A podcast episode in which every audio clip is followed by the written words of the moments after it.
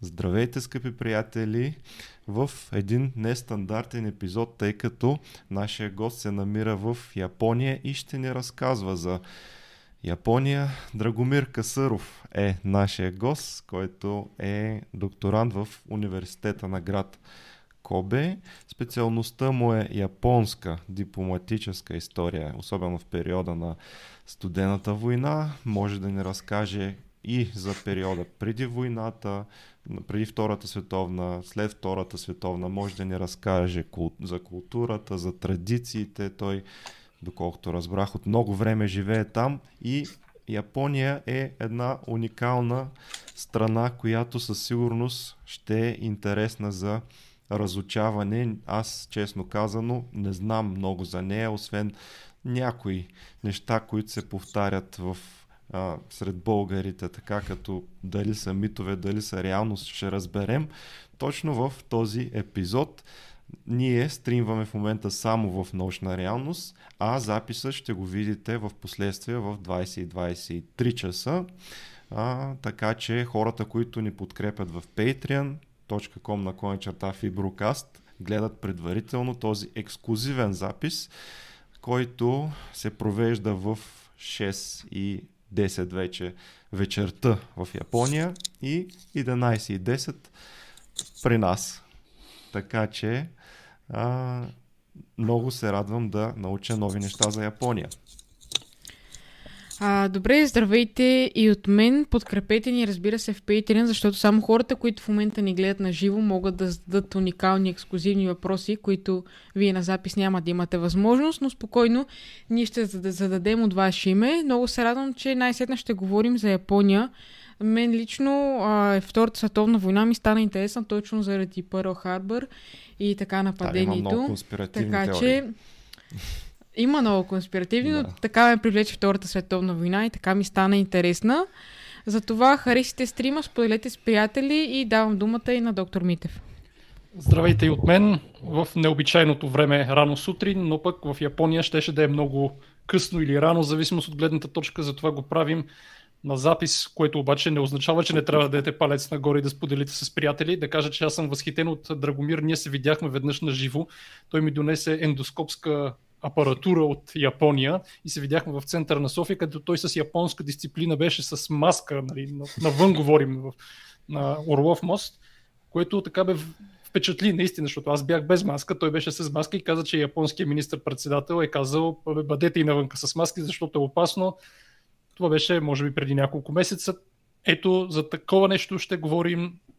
Темата Първоначално ще започнем с презентация, която е пътят на Япония към войната, как се стига до Пърл Харбър, какви са предпоставките за това. Сега знаете, че аз съм изкушен от темата за Втората световна война и смея да твърдя, че съм чел доста за нея, но предимно за войната в Европа. Войната в далечния изток ми е много по-далечна, пън intended. Но се надявам сега и аз да науча повече за най-вече мотивацията на Японската империя, тогава е била империя, която е смятала императора за бог на земята, въпреки че не са го виждали нито чували до, до самото предаване, което се случва през август 1945 година. Те наистина не са го виждали, не са го чували и това съобщението за края на войната всъщност идва като огромен шок. Някои извършват и самоубийство ритуално. Бе. Много неща има.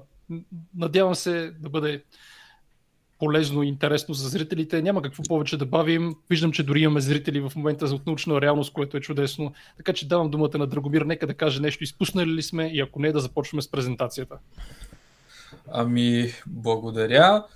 Нищо не сме изпуснали. Надявам се, че ме чувате и ме виждате добре. Здравейте, благодаря за поканата. Сещам се за този случай в София с маската. Това беше септември миналата година. Тъкмо мерките бяха малко поотхлабени в Япония, но и с мерки и без мерки японците са такъв народ, който обича да спазва правилата, обича да следва и не само държавните правила, но и така собствените си вътрешни заръки, дори без да има COVID-19. В Япония в влака, в час пик хората носят маски. Сега по лично мое мнение, някога, понякога са прекалено притеснени от най-различни респираторни заболявания, но пък от друга страна едно такова заболяване може да се окаже сериозен проблем най-вече за работата. Най-вече да започне работната седмица, работния месец и общо взето те са избрали по така, може би, практичния вариант да не рискуват. Благодаря за представенето. Какво друго да кажа за себе си? Винаги съм имал интерес към японската история. Разбира се, японската история е нещо всеобхватно, търся правилната дума. Имаме древна история, нова история, история на изкуството, на културата. Дори самата история на японците като народ е интересна. Лично на мен ми е интересна повече новата история. Не защото средновековната история е по-малко интересна, но там имаме един или може би два проблема. Източниците, езика на който са написани, старояпонски език и по-скоро липсата понякога на източници и нуждата да се прибягва към археологически изследвания, където винаги има интерпретации. Във всеки случай, средновековната и древна японска история са много красиви, но както казах, аз се интересувам повече от модерната или нова японска история. В Кобе съм докторант втора година, след няколко месеца, официално трета година. Специалността ми или по-скоро темата на дисертацията ми е Япония и източноевропейските сателити на Съветския съюз. Тоест, нашето, така да кажа, социалистическо семейство. А ние сме сателит, нали, предполагам? България. Сателит на Съветския съюз. На Съветския съюз, да. И ние се включваме в темата. Чудесно. Да. За японците и по-скоро за научния ми ръководител, като че ли е по-важно мотивацията на Япония да има връзки с нас. За мен и двете страни са интересни. В България има някои исторически проучвания, специално за връзките между Народна република България и Япония. Разнопосочни са. Някои от историците така наблягат по-скоро на сътрудничеството, културните връзки. Така те имат по-положителен поглед върху нещата. Разбира се, има място и за такъв поглед. Някои други историци, което ме подсеща за вашия подкаст, професор Вили Лилков, да. за стопанските абсурди на българския социализъм. Има и не много позитивни моменти, дори нали, не искам да издавам за момента част от дисертацията, но има и шпионски, шпионски елементи. Япония и тогава и сега се е възприемала като високотехнологична държава, а за тогавашната България всякакви научни и такива технически достижения са нещо, което е обект на интерес от нашите специални служби. Тоест ние сме шпионирали и сме крадяли научно и, и така и, интелектуално наследство от Япония, да го кажем. Да, много, много добре казано. Казано добре като по-български. Точно Защото нали, на японски или на английски ми идва да го кажа по по-различен начин, но да. Чудесно. Нещо, нещо такова. Някои от тези инциденти са отразени в японската преса тогава. Но като цяло това не е уникално за България. И други държави се стремят да се здобият с такива документи или някакви разработки, технически, ноу-хау. има и лека, как да кажа, има и леко противопоставяне с Съединените щати в този период, защото все пак Япония е верен съюзник на щатите. Различни мнения. Дали това съюзническо поведение е искрено или не. Но каквото и да е то, това е държавна политика. А щатите не са много очаровани от а, така, авантюрите на Япония с източния блок. Да. Те не, със Съветския съюз е по-различно. Там имат неуредени териториални въпроси, Има и въпроси за японските военнопленници след Втората световна война, които остават в Съветския съюз. Според японските източници малко повече, отколкото трябва. Но Съединените щати също имат какво да кажат по въпроса за това сътрудничество и културни връзки на Япония с сателитите. Но без да се отклонявам, може би по-нататък ще излязат някакви въпроси.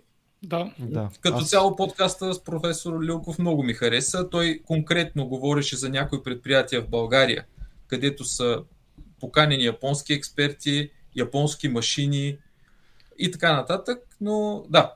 Аз само Габриел... да кажа на настоящите ни зрители, ако има някакви технически проблеми да се обаждат, защото ние не можем да знаем. А, и продължаваме, предлагам с презентацията. А, да, секунда, само да шерна екран. Напишете дали всичко е наред в групата. Много хора ни гледат за това време. И дайте палец нагоре дори от групата. Да. Пият си кафето и слушат за Япония. Това е. Еми искат да ходят до Япония и ние искаме, ама много скъпо бе. Много замърсящи природата също така. Да. Японците са най-добрите ендоскописти. Даже един японец беше дошъл в нашата клиника и търсеше докторанти, обаче като разбрах, че трябва за чисто практическо да ми дадат да пипна там, трябва да карам някакъв изпит на японски язик, се отказах, така че няма как да стане.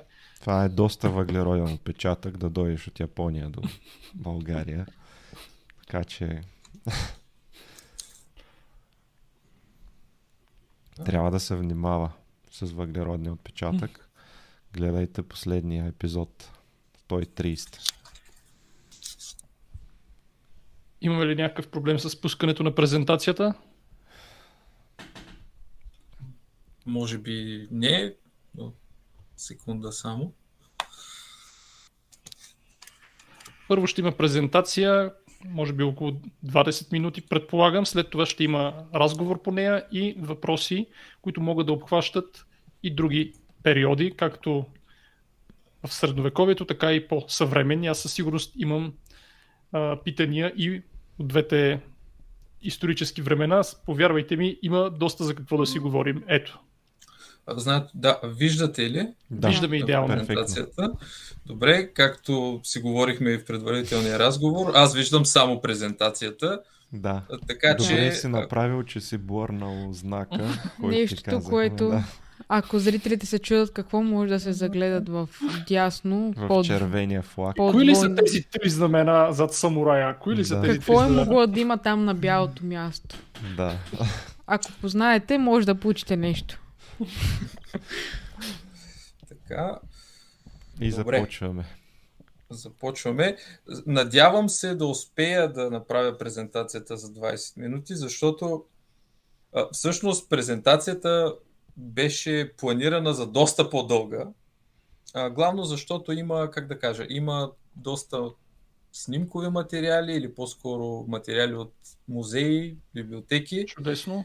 И мисля, че разговора за Япония може да продължи с презентацията. Разбира се, ако в някакъв момент презентацията се окаже прекалено дълга, може да минем и само на разговор. Еднакво ще бъде приятно за мен. Ние нямаме а, ограничение от времето, така че както стане. Да. да. Добре. Ами, Япония винаги е интересна за почти всички не само в България, в Европа, може би само в Азия към Япония има не чак такъв голям интерес.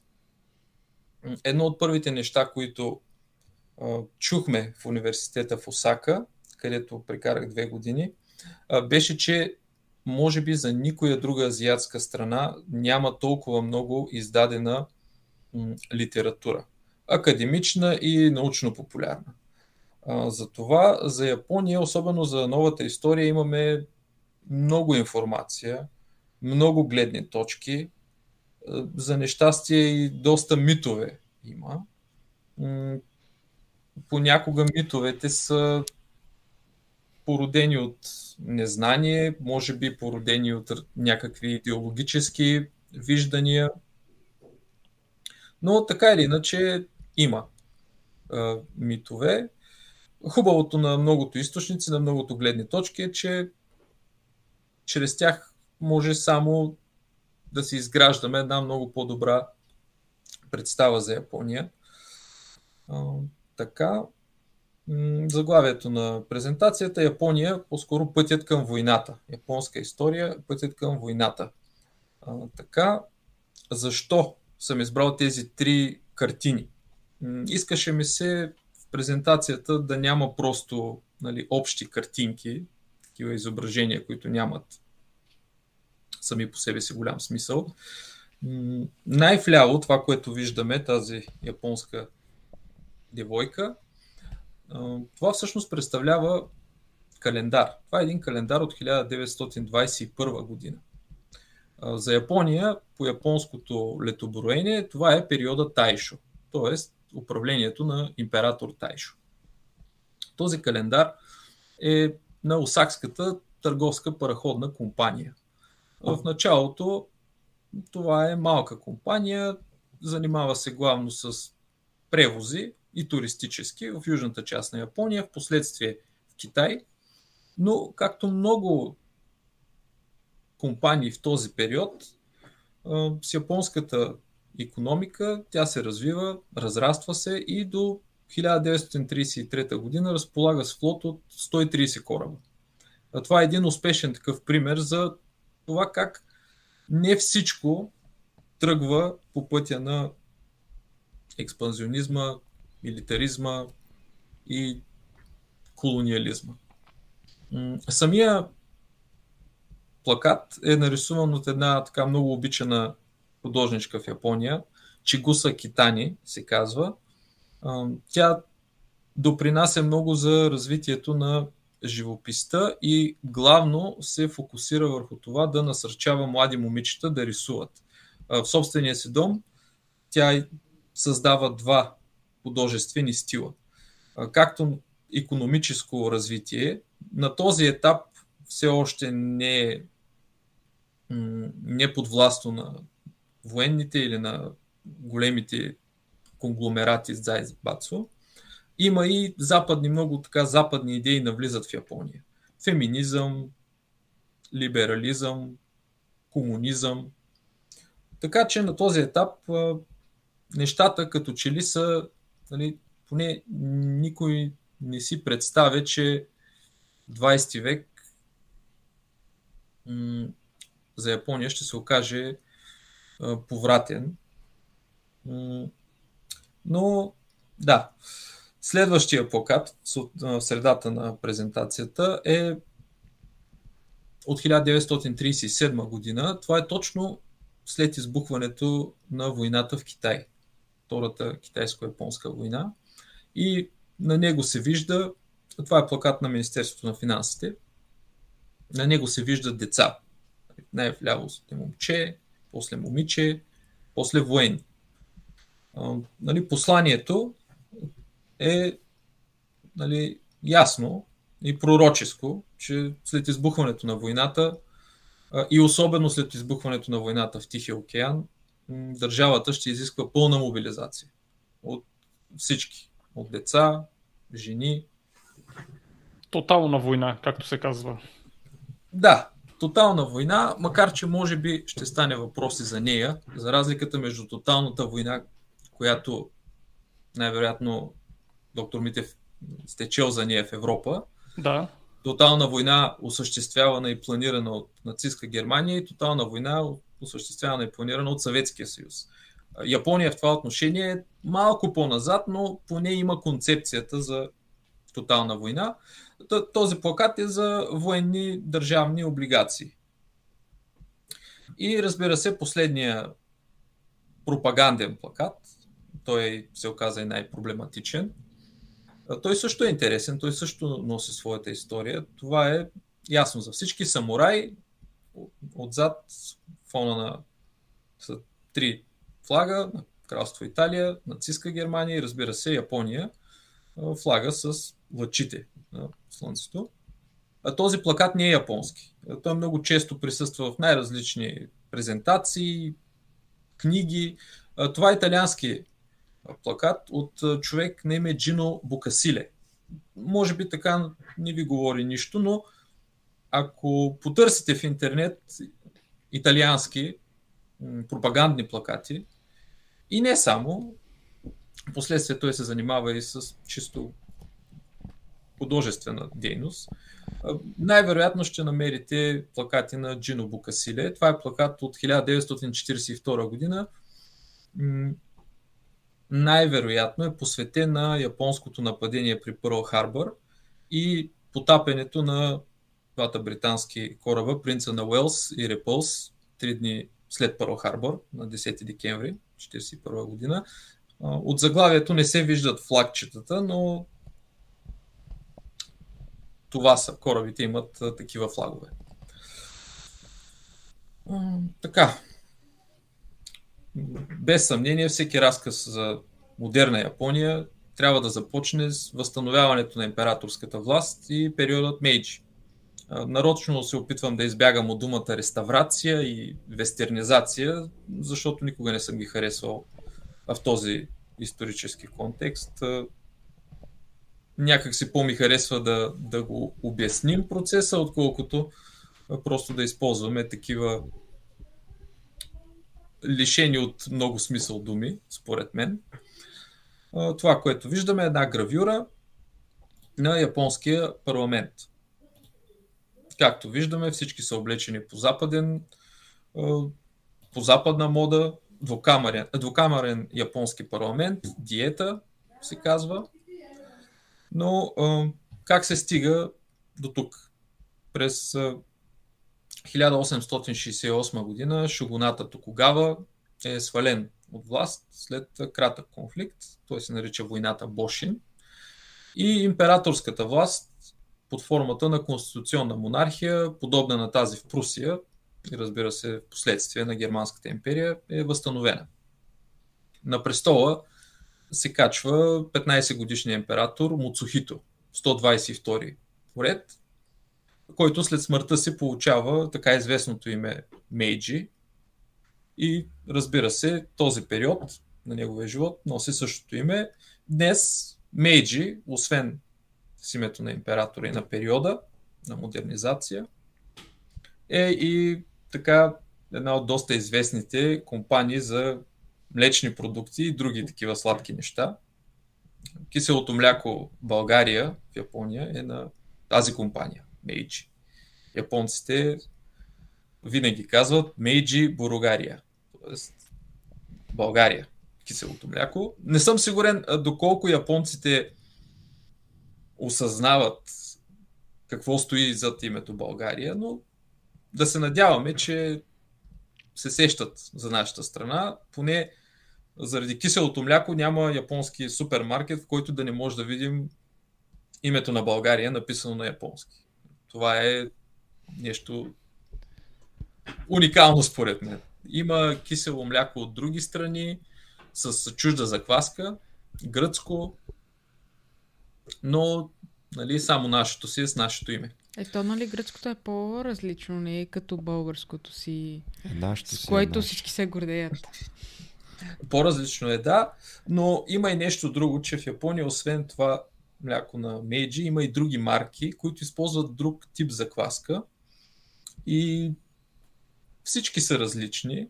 За нашите вкусове, точно българските вкусове, мисля, че Мейджи и някои други марки, по-малко известни, най-много се доближава вкуса до нашето кисело мляко, защото японците не обичат много този вкус. Те го предпочитат подсладено или по, с по-слаб кисел вкус. Така че лично на мен пък не ми харесват тези подсладени кисели млека.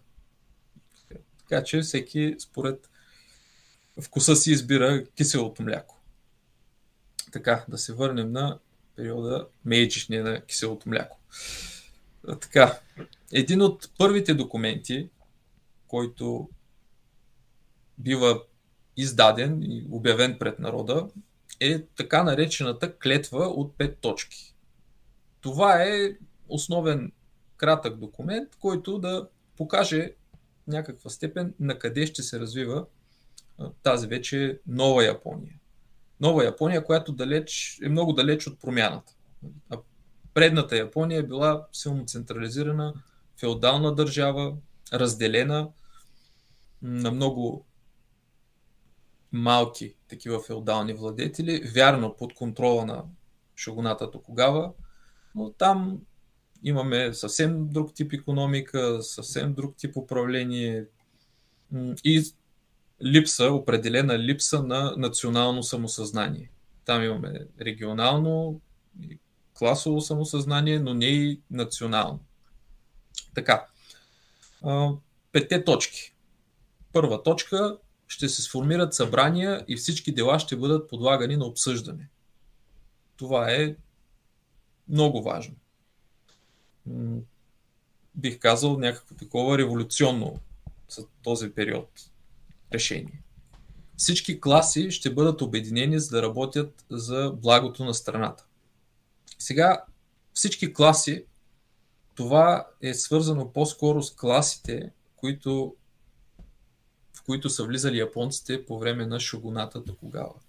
А те са император, започваме от най-високо, император, императорски двор, шогун, местни владетели, даймьо, самураи, техните служители, воинската каста, селените, които произвеждат урис, занаечиите, които пък произвеждат други неща, най-общо казано, но не и храната.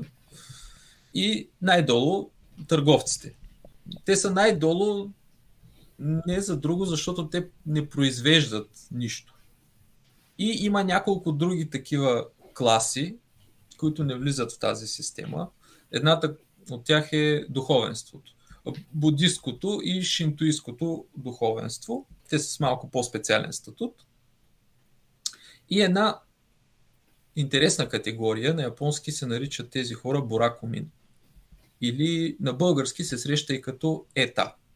Това са пак японци, нали, всички са японци, но тези хора са м- заети с професии, които тогавашните японци смятат за омърсени. И какви са тези хора? Касапи, служители в затвори, екзекутори, бегалци, пътуващи такива пътуващи актьори, които нямат дом. Да не казвам безделници, но като цяло и такива бегалци, които те са по една на или друга... на иерархията, така ли тия? Те са, те са на дъното. Те и нямат след право... тях търговците. А, не, не, търговците са над тези, над тези боракомин, но да. те са си най-долу в нормалната класова да. система. Но тези другите, те, например, нямат а, привилегии. Те обикновено са изтласквани в периферията на населените места. Дори не живеят и в села, а около села или буквално в гората и покрай някакви реки. Тези хора понякога чистят, понякога се занимават с техните си професии. Нали? Но останалите японци ги смятат за умърсени. Същ, тези хора също влизат в новото японско общество, което е положително. Нали? Както и да го погледнем, виждаме... престъпник. а, това, да, но те не са, да, те не са престъпници. Да. Те не са престъпници, но през свободното казах... си време чистят туалетните. Ми, да, палачи, касапи и хора, които да. се занимават с щавене на кожи. Неприятната част от работата, без която обаче не може. Нали, не може всички да бъдат само самураи и само селени. Някой трябва да върши мръсната работа. Това е положително. Така, после обикновените, трета точка, обикновените хора, също както гражданските и военни служители ще имат право да упражняват своето призвание, за да няма недоволство. Тоест, всеки ще има някаква свобода да преследва живота той както го вижда, нали, без да излиза извън рамките на закона. Четвърта точка, лошите обичаи от миналото трябва да бъдат прекратени. А лошите обичаи от миналото могат да бъдат най-различни. И най-вече обичаи, които са внесени отвън. А, такива обичаи са най-вече тогава китайското влияние и китайското културно и философско влияние. Тогава. И последна точка, която също е положителна, за да се укрепят основите на империята и управлението, трябва да се търси познание по целия свят.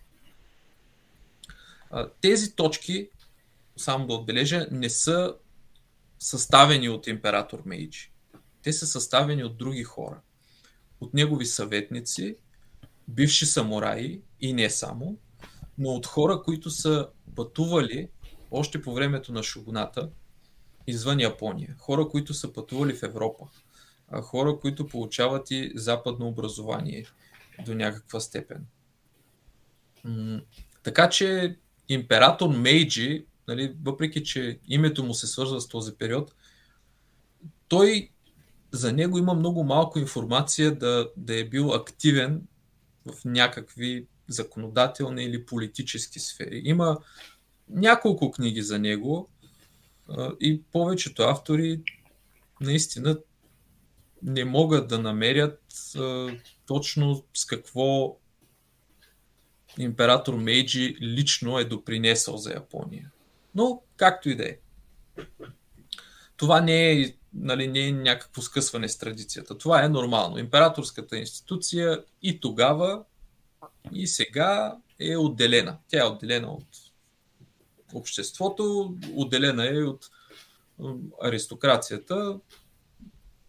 Ако може да говорим за някаква по-висша класа, също е отделена следват множество реформи. Нали, това са добре познати неща от обща култура.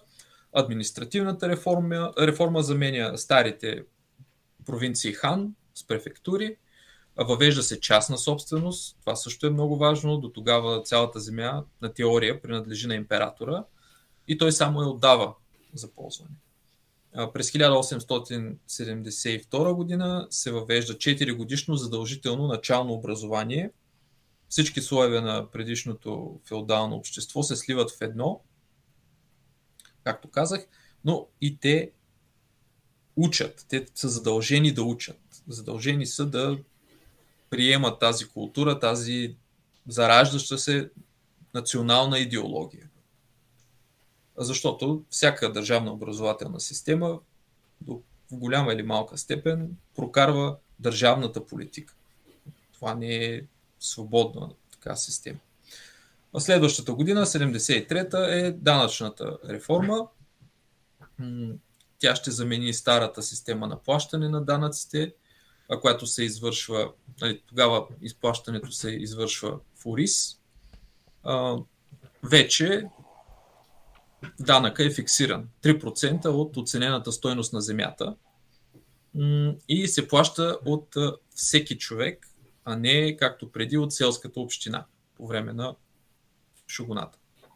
Всеобща военна повинност, според която всички мъже над 20 години трябва да преминат през 3 годишна военна служба. Императорски декрет към войниците и моряците. Това вече засяга конкретно армията от 1882 година. Много важен документ, 2700 иероглифа, дълъг. Главно, както може да се досетите, той изисква лоялност към държавата и императора. Уважение на иерархията и въздържание от страна на военните, но въздържание нали, не е свързано с алкохол, разбира се, въздържание от някакви такива самоинициативи и екстремизъм задължително се учи на изуст. Един много известен цитат от този документ е, че дългът, воинският дълг, е по-тежък от планина, докато смъртта е по-лека от перо. Този документ, разбира се, както повечето, не е написан от император Мейджи. Написан е или по-скоро повлиява за написването един генерал, така легендарен генерал, бивш самурай. Те, по това време повечето такива съветници и аристократи са от бивши самурайски родове. Има и кои, има и такива, които са селени или не самурай, да кажем. Но този генерал, Ямагата Аритомо, той е сред основните участници в написването на този а, декрет. Конституцията Мейджи от 1889 година, разбира се, в нея император е глава на държавата, неговата власт е свещена и неприкосновена, главнокомандващ на армията и флота. Населението на Япония не са граждани, а са поданици. Поданици. Да, те имат права, но в рамките на закона.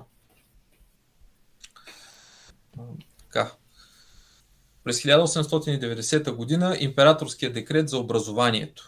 Тук отново се говори за добродетели, вярност, уважение към държавата и семейството и общо взето неща, които нали, въпреки, че са свързани с Япония, на нас не са ни така чужди. Това са нормални неща, които една държава по това време най-вероятно ще изисква от поданиците си. А, този декрет разбира се, и той трябва да се учи на изуст. На снимката виждате едно, да кажем, хранилище, един шкаф, но той е такъв огнеопорен, където се съхранява снимка или картина на императора и този декрет в различните училища. А, така че свещената дума на императора и в образованието се почита. В 1898 е гражданският кодекс. Това също е интересен документ. Накратко, съпругът е глава в семейството. Той одобрява сватба, развод и най-вече мястото, където да живеят младоженците. Той управлява имуществото. А, що се отнася до наследство, първия син получава цялото наследство. Значи всички останали нали, трябва да си търсят Нали, те ще си намерят поминък, но пър, първородният син, той получава всичко. Той наследява всичко. Бизнес, имоти, каквото има. Избирателно право за мъжете, които притежават земя и плащат определен размер данъци. Не за всички. През 1889 година това са само 2% от населението или около половин милион души. До 1925, когато се приема нов закон за избирателното право, този процент ще скочи до 19. Но за този период това е нещо. Така, следва нещо много важно. Дефиниране на националните граници. Защото Япония, въпреки че е затворена страна от един определен период на шогонатата тогава, до когато докато Комодор Матио Перин отваря страната за търговия през 1854 с второто си, втората си мисия до Япония. Япония, въпреки че самите японци имат някаква представа до къде се простира тяхната земя, въпросът с националните граници е много важен.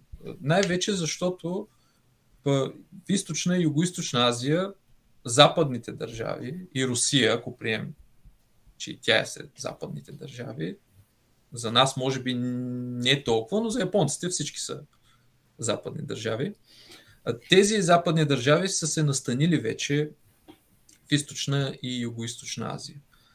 Тогава единствените държави, които може да наречем независими или поне такива, които съществуват, са Кралство Сиам, т.е. Тайланд, Япония, Корея, която обаче е васал на Цинската империя, на Китай, и Цинската империя, но тя се превръща в полуколония на тези западни държави. Така че въпросът с териториалните граници е много важен. През 1875 година е подписан договорът от Санкт Петербург. На картата, това е карта от 1914 година, но аз с такива елипси съм показал за кои територии ще говорим. Та през 1875 година е подписан договорът от Санкт Петербург, според който Япония се отказва от суверенитета над южната част на остров Сахалин. До тогава остров Сахалин е управ... суверенитетът там е споделен. Най-общо северната част е руски, в южната японски, без дефинирана национална граница. И двете страни а, са наясно с реалностите, че Сахалин е в периферията и за двете държави. Руската периферия е огромна, японската не е такава голяма, но пак е негостоприемна, планинска, студена територия. Далеч от Осака, далеч от Токио, далеч от южните острови. За сметка на това, че Япония се отказва от южната част на Сахалин, тя получава целите Курилски острови. Нещо, което руските, може би, историци и хора, които имат отношение по въпроса, не обичат много да им се напомня, че тогава Русия се отказва и по-скоро признава, че тези Курилски острови всички са японска територия. През 1879 година за японците се случва нещо друго важно. Анексирано е кралство Рюкю. Това е днешната префектура Окинава и малките островчета, които са около нея. Там произлиза каратето, нали така, от Рюкю и от Окинава. Да, да. Някои хора успорват точно, но така е прието. Да. В историята почти всичко се оспорва, което не винаги е хубаво, но пък и не винаги е и само лошо. През 1875 година японците анексират, или по-скоро обявяват, че са техни, островите Огасавара. Те са на юго-исток от главните японски острови. Малки японски островчета са. Иво Джима през 1889, следващата година и Минами Торишима. Това са малки такива островни групички, които тогава японците като че ли осъзнават, че е по-добре да бъдат смятани за тяхна територия, за да не се превърнат в нечия чужда.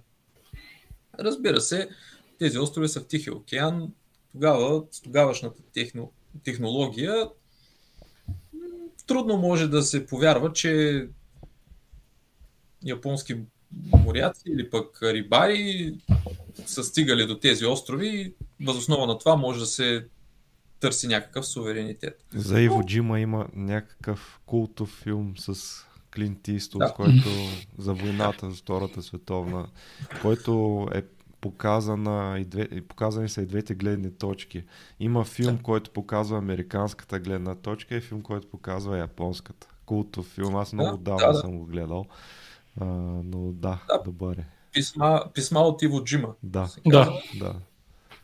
С Кен Латанабе, ако не бъркам. Не се сещам, само знам, че е режисура на Клинт Иствуд. Да. Аз съм го гледал отдавна, но там имам един спомен от филма, че американските войници тогава просто застреляха японски военнопленници. И това, ако не ме лъжи памета, това нещо също ми направи нали, добро впечатление не заради това, което се вижда, но че е показан. Защото в Тихоокеанската война има, има и такива моменти.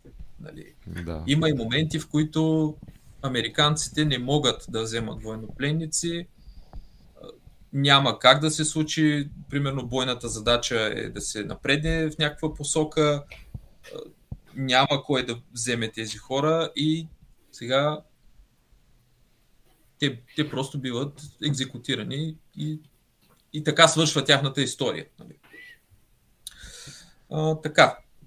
Друго нещо, важно за Япония, отхвърля страната неравноправните договори, по-скоро ги предоговаря. Тези неравноправни договори са сключени по времето на края на шугуната Токугава.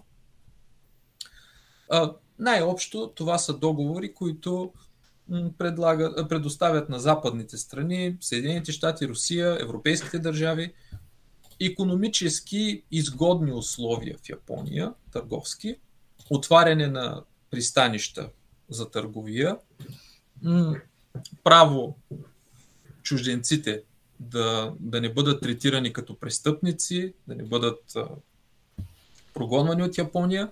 И а, друго важно нещо, да се м- зареждат корабите с въглища, които нали, по някаква причина са в японски води.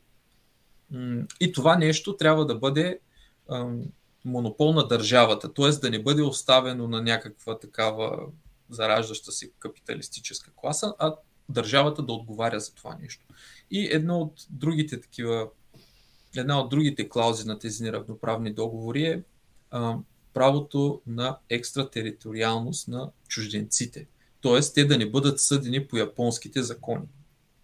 М- сега, на пръв поглед, като го слушаме това нещо, е нормалното чувство за справедливост у всеки, нали, би казало, добре, де, защо пък чужденците ще се ползват със специален статут в японските острови и не само, в Китай също, последствие, преди Япония. Нали, това не е справедливо. Защо за едните ще има едно правосъдие, ако извършват престъпления, за другите не. Отговор е малко по-различен от това, че е просто нали, колониализъм и западните държави цивилизоват.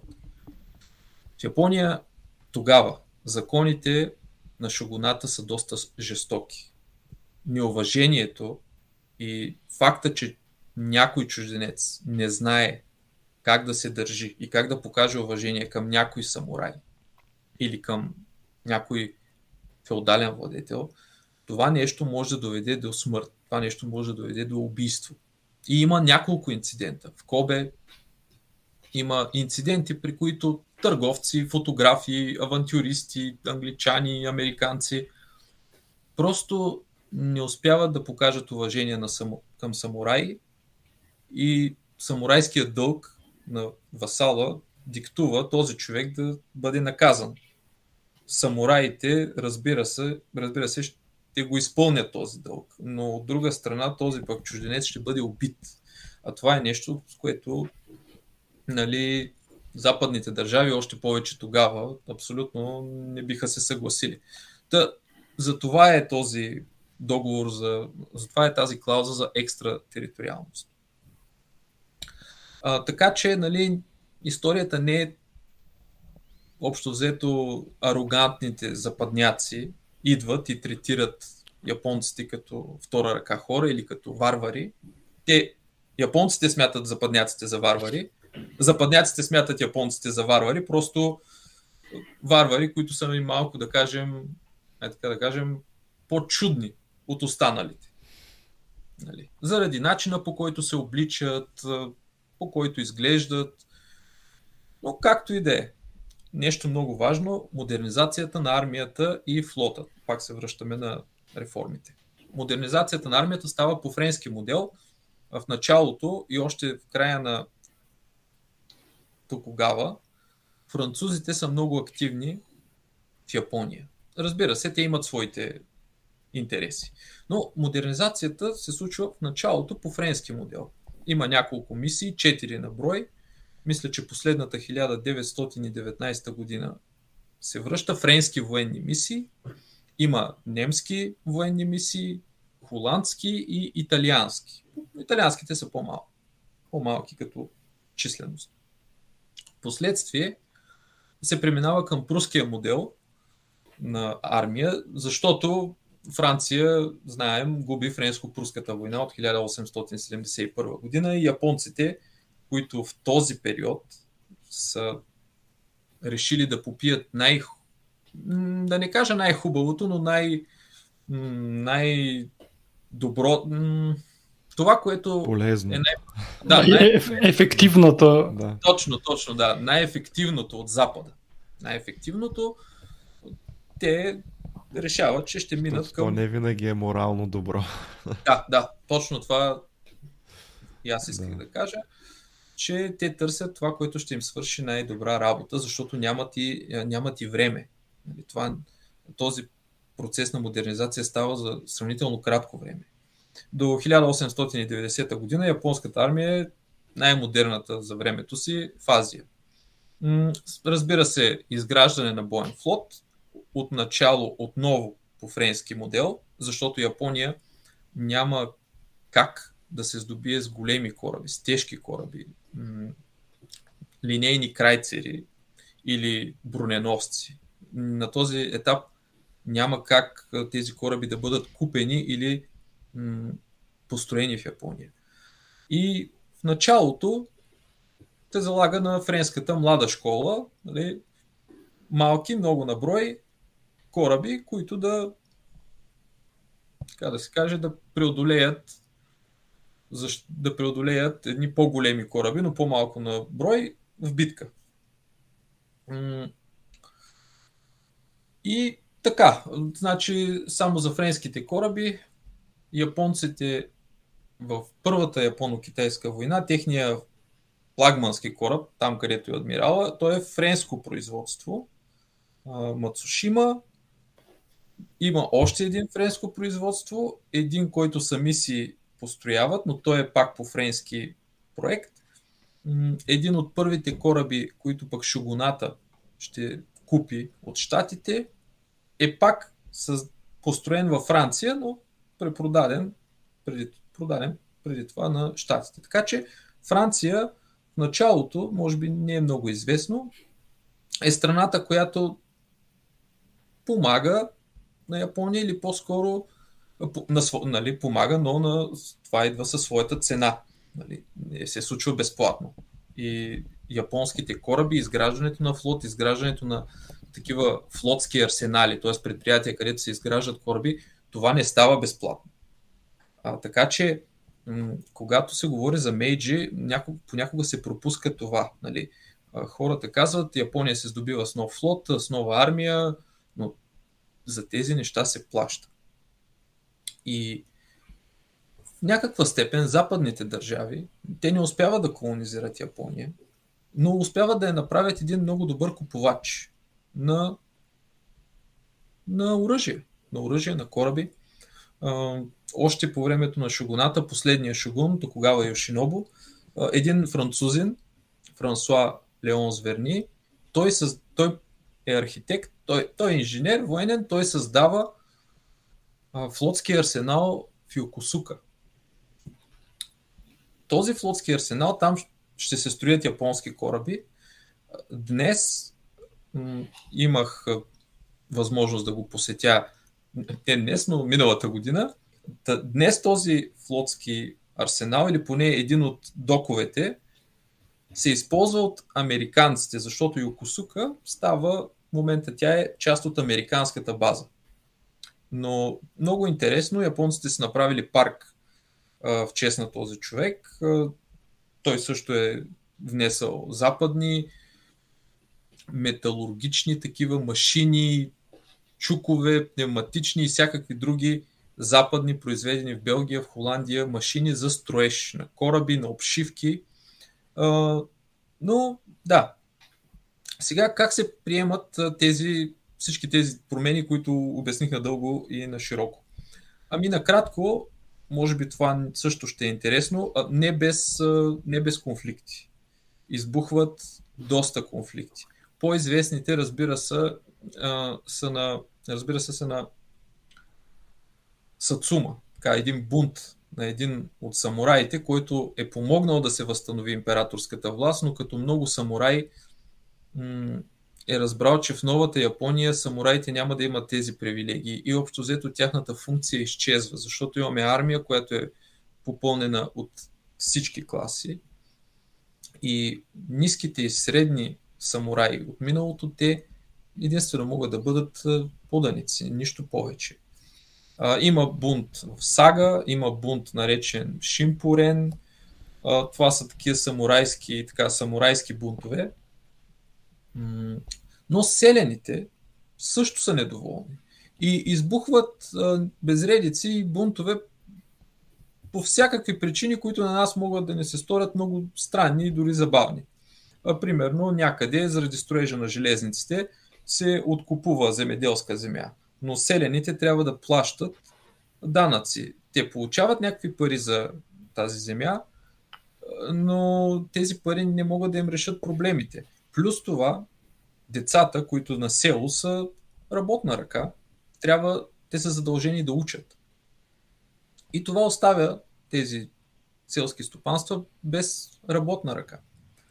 А, така че не се приемат тези неща безкритично. Плюс това, в този момент японците още нямат концепция за държава, няма национално самосъзнание.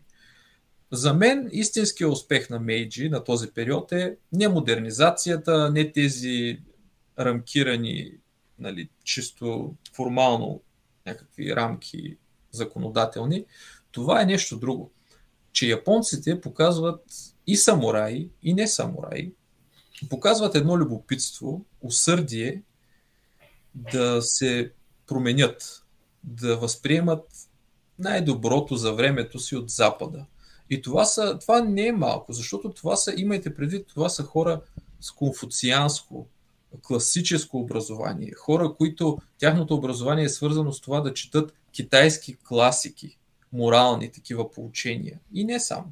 И войни. Това не са хора, които нали, те го успяват, но това не са хора, които може да си представим, че ще възприемат идеи като либерализъм, феминизъм, капитализъм лесно, но те успяват. Много и по времето на шугуната, много хора успяват да отидат на Запад и много хора също успяват да възприемат западни познания през а, този малък изкуствен остров, пристанището на Нагасаки, Деджима. Там холандците имат право да търгуват и оттам те разпространяват чрез любопитни японци а, за времето си модерни медицински книги и всякакви други. Нали? Защото до тогава японската медицина е, нали, не е като западната. Но това е за мен един успех на Мейдж, че с усърдие, с любопитство, искрено, японците възприемат тези неща. Но това са само хубавите неща. Нещата, които са последствие ще се окажат проблеми са първо, митологизация на императора. Значи императора вече е символ на държавата, но този символ е някакси кух, защото тези бивши самураи и не само, те са всъщност хората, които мислят и развиват много от законодателните инициативи. В тяхната глава се ражда това, не в императора. Самия император Мейджи, тъй като, както доктор Митев каза, е непознат, той е непознат след края на войната, след капитулацията, той е непознат и след края на шугуната Токогава. Той е изпратен на 108 посещения в страната, за да може неговите поданици да го видят. А, нито императорския двор, нито политиците на деня имат някаква връзка с народа. Друго нещо, което също ще се окаже проблемно е организацията на шинтуизма като национална религия, но свързана с императора. Съвсем кратко, шинтуизма е японски анимистични вярвания, които се зараждат като такива анимистични, т.е. животни, животни, да, растения, камъни. Все едно имат душа. Да, има душа. И до днес днешен в Япония, където планина има храмове, има малки храмчета, много малки, различни светилища за животни, за дървета. Но това нещо през 8 век един от императорите да кажем, че решава да обедини тези вярвания, чисто фолклорни, те са нали, на регионален принцип, да ги обедини и да, да вкара и императорската, императорския двор, изключително и себе си в тях. Той да стане част от този пантеон на, на духове, на, на божества. Има и различни божества. На, на Луната, слънчевата богиня Аматерасо, бога на луната Цукойоми и други. На вятъра, на бурите, Сусано, така се казва. Това добре, да кажем. Но в периода Мейджи този шинтуизъм вече е поставен в услуга на държавата. За момента това не е проблемно, защото нямаме радикализма, който ще имаме последствие. Друго нещо. Употреба на Бушидо. Там съвсем накратко има хора, които са далеч по-запознати с средновековна японска история. Бушидо се свързва с някакъв м- морален кодекс на самурая, който е свързан с лоялност, чистота, справедливост. И това нещо се възприема днес погрешно, като едва ли не някаква библия на самурая. Нещо, което самураите някак се научават на него. Но това не е така. В различните исторически периоди, дори и преди периода Едо, който е период на мир, 1603-1868 година, това е период на мир. Но в предните периоди, когато имаме безредици, когато имаме воюващи феодали, такъв самурайски кодекс, самураите са следвали кодекс, всеки зависимост от мястото и от периода, в който са се случвали нещата. Разбира се, лоялността най-вероятно е била силно заложена. Но имаме и доста самураи, които са така наречените ронин. Самураи, които са останали без господар. А такива самураи могат да бъдат и наети. Някои от тях в последствие пък стават телохранители. Защото не всички самураи са богати. Не всички самураи имат а, възможност нали, да бъдат богати и да са командващи. Има и бедни самураи. Така че а, в периода Мейджи Бушидо ще се пришие на армията. Това ще се пришие към всички войници, както разбрахме, те не са всички самураи и според различни данни, трудно ми е да кажа, но срещал съм, че самураите исторически план са били не повече от 2%, 5%, най-много 10% от японското население. Така че а, се пришива този път на война, Бушидо значи пътя на война, към цялата японска армия. А, нещо друго. А, за да се направи тази армия успешна, с висок боен дух, а, имаме и сакрализация на загиналите във войната. Това пак е свързано с Шинто, но най-просто казано, загиналите за императора се превръщат в Ейрей, духове на хора, извършили голям военен подвиг. Шинтоистските храмове, които, както казах, са регионални, някои са по-богати, някои са по-малки, се организират в два типа. Национални и народни. Народните там е ясно, но националните вече там имаме намеса на държавата. Тези храмове на японски се наричат Гококу Джинджа или храм за защита или храм, който е за държавата, там вече ритуалите, шинтуистските ритуали са към загинали за войната. Това е нали, направено, за да се оправдаят жертвите на войната. Всяка, всяка държава и до ден днешен религията е някаква част от този начин за оправдаване на саможертва и оправдаване на жертвите във войната. Защото ако няма нещо такова, особено в миналото, е трудно да се накарат големи групи хора да изпълняват заповеди. И понякога тези заповеди да доведат и до смърт. През 1869 година, само една година след възстановяването на императорската власт, се създава един шинтуистски храм, който днес е много проблематичен за Япония. И за японските политици, по мое мнение, би трябвало да е доста проблематичен и за японците. Това е храм, където се приютяват душите на загиналите във войната Бошин. в началото той се казва Токио Шоконша. Храм в Токио. Последствие, през 1879 година, този храм ще бъде преименуван на Ясукуни. И на снимката, да, това е картичка, но тя е отсветена, най-вероятно снимка, се вижда храма Ясукуни през 1922 година с м- една статуя. Това е първата статуя по западен модел в Япония на м- този основател м- на японската армия, Имура Масуджиро.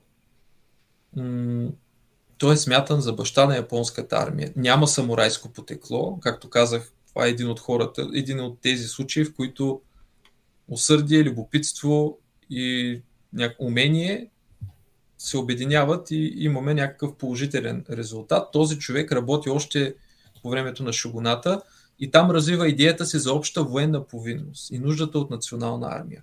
Но този храм Ясокуни, там се приютяват тези души на загиналите, но и на загиналите в името на императора и последствие, тъй като империята е император, там влизат и душите на хора, които са участвали във Втората световна война и в другите войни на Япония, другите завоевателни войни на Япония.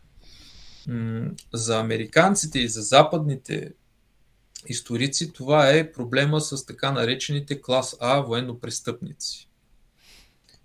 Има ли смисъл и каква е причината такива хора да бъдат обожествявани? Или тех, така да е така да е изградена религията, че такива хора да бъдат обожествявани. Разбира се, вътре са написани имената на всички, които са загинали, като предполагам, че е доста точен списъка на всички загинали в войните на Япония. Разбира се, някои хора ще кажат, че трибунала за Далечния изток, това е просто правосъдие на победителите и това, че нали, те са определени за военнопрестъпници, те са определени от американците. Те не са определени само от американците, но без значение дали ще са военнопрестъпници клас А или клас Б, това са хора, които са свързани с експанзионизъм, милитаризъм и с жестокости. И това са свързани, и тези хора са свързани и с заповедите за това нещо. Японците не обичат много да се говори за Ясокуни, но това може да излезе като въпрос по-нататък. Аз съм го посещавал храма. Самия Ясокуни и проблемите около него, те се заслужават поне един час подкаст само за това. Там, там не се шегува. Там има няколко страни. И, и да, един от професорите в Осакския университет мен ме попита, като му казах, как съм се почувствал в Ясокуни. И аз не можах да отговоря на този въпрос, защото, нали, смея да твърдя, че знаех за какво става дума в Ясокуни, какво е показано вътре. В храма има музей и там там са също проблемите. Музей. А, но въпросът беше какво почувства Фиасокуни. И сега аз не можех да му кажа, че почувствах, че историческата, историческия поглед, който е представен в музея към храма, не би трябвало да е и той не отразява историческия консенсус в Япония и на Запад. Просто му казах, че нищо не почувствах. Че... Но да този спасиш. музей... А, моля? За да се спасиш от евентуални проблеми с професора. На този етап тогава той нямаше как да ме повлияе. да. Нали? Но не ми се говореше. Нали? Не ми се започваше въобще. Аз знам отношението на този професор. Той е силно анти-ясукуни, анти-император. Но в музея към този храм, това е голям музей. Има документи там, има и, как да кажа, експонатите са, има локомотив, има артилерийско урадие, има мини подводница, за самоубийствени атаки. Има каски, има такива артефакти от войната, не само там, но музея е голям. Та, може би за Ясокуни няколко изречения по-нататък. Зараждане на Зайбацо, тези големи конгломерати, те са известни, там няма какво толкова да кажа. Четирите големи Зайбацо, Сумитомо, Мицуи, Мицубиши и Ясуда, по-малко известен, но той се занимава, неговата дейност е главно банково дело. След руско-японската война и в последствие се зараждат и нови Зайбацота. Един, едно такова е Накаджима. Те пък произвеждат самолети. Накаджима има, да, самолети от Втората световна война. А защо да. те са, са към проблеми? Аби те са към проблеми, защото... Защото ще искат да засилят позициите си чрез война, предполагам, чрез нови суровини. Това е така, суровини, които обаче трябва да бъдат... Сигурно. Влияние те имат, да, влияние имат. Те негативно, защото такива големи конгломерати, те са свързани помежду си. Те търсят ресурси. Ресурсите могат да бъдат придобити чрез сила. За тази цел армията и те завоеванията на армията се трансформират в поръчки към тези дзайбацута. Дзайбацутата търсят ресурси, армията търси оръжия и методи за водене на войната. Така че има и друга гледна точка, разбира се, че такава държава като Япония, която иска да извърши изпреварващо развитие, тя не може да, тя не може да тръгне по, ако има такова нещо, по нормалния път на капитализма, на, на лесе-фер, нормалния капитализъм и така за 20-30 години да се превърне в индустриална сила. Нали, това също е така. Това не е, особено в една, в една част на света, където има силна конкуренция. Значи, Южна и Юго-Источна Азия не са колонизирани само от стратегически и чисто такива, как да кажа, леко расистки причини. Не е само заради това. Те са колонизирани заради техните ресурси и заради работната ръка. Значи ресурси, работна ръка, да кажем някакво криво разбрано просветление, просвещение на варварите, но за всичко това е и економиката. А, така. А, друго, конституционни вратички, те са свързани с мястото на армията и флота в Япония и в японското правителство. Защото и армията и флота имат министерства. Не е Министерство на отбраната. Едно, че тогава и в Европа е Министерство на войната. Един малко по-точен начин да се нарече, защото това е Министерство на войната. Сега, по-нататък, нали, ние ги наричаме Министерство, Министерство на отбраната.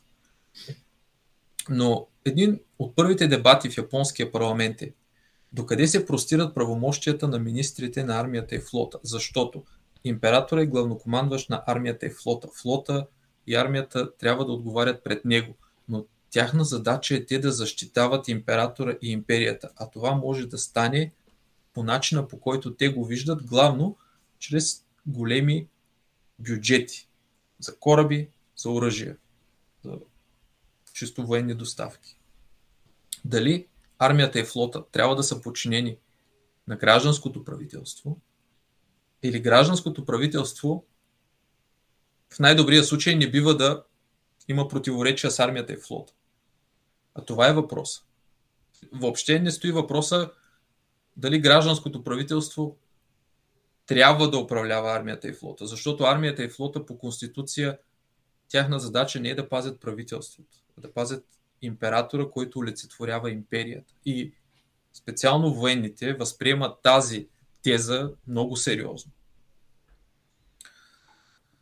Така, победоносните войни, ясно, това също е сложено в проблемите, защото тези победоносни войни, те ще вдигнат самочувствието на армията и на флота. Институциите, когато имаме политически вакуум, слабост, проблеми, винаги хората търсят нещо сигурно, нещо стабилно. Това е стройната организация на армията и флота. Първата японо-китайска война 1894-1895 година. Тя е като триумф за Мейджи, за реформите Мейджи. Три кораба японски съм избрал да спомена Мацушима, Ицукушима и Хашидате. Те са, както казах, построени първите два във Франция, третия в Юкосука, точно там, където Франсуа Леон Зверни е създал този арсенал. Използва се френската школа, военноморска, и се побеждава китайския Беянски флот. Беян се пише с иероглифите за север и океан. Тоест, северния китайски флот. Китай е голяма държава, така че там не е един флот. Четири флота са замислени. Но Беянския флот, този, който е около Пекин, Северен Китай, той е силен флот. Не, не се смята, че Япония може да победи а, китайския флот, защото той е съставен от по-малко, но по-тежки броненосци. Те са а, построени в Германия от а, известната тогава компания Вулкан, град Щетин. Мисля, че днес Щетин даже не е в Германия. Мисля, че той е от тези градове, които остава в Польша. Да, той е един от градовете, които определят желязната завеса от Щетин до Триест, казва Чърчил в речта си в Фултън, Мисури, 46-та година. Еми, да.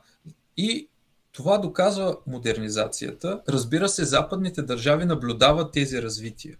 Защото а, Япония те я толерират до един момент. Япония е добър купувач. Китай също е купувач, но в крайна сметка, когато загубиш война, ти губиш. Един от немските кораби е потопен, другия обаче е превзет от японците, присъединен към техния флот. Което означава, че Китай ще трябва да купува нови кораби. Нали, това е вече проблем на Китай. Освен чисто военен аспект, войната има и много важен философски и културен как да кажа, не импакт, но влияние. Не, не влияние, но има и силно така, да кажем, много силно повлиява на японците, защото Китай, това е центъра на Азия, азиатската цивилизация в източна Азия. Говорим за Китай, китайско-центричен модел. Япония, Корея, Индокитай, това са държави, които Китай им дава цивилизация през конфуцианството, през културата. Китайците за това се възприемат и като центъра на света, под небесната империя. И всички тези държави, Корея, Япония, Индокитай, те са периферия. Империята е, реш...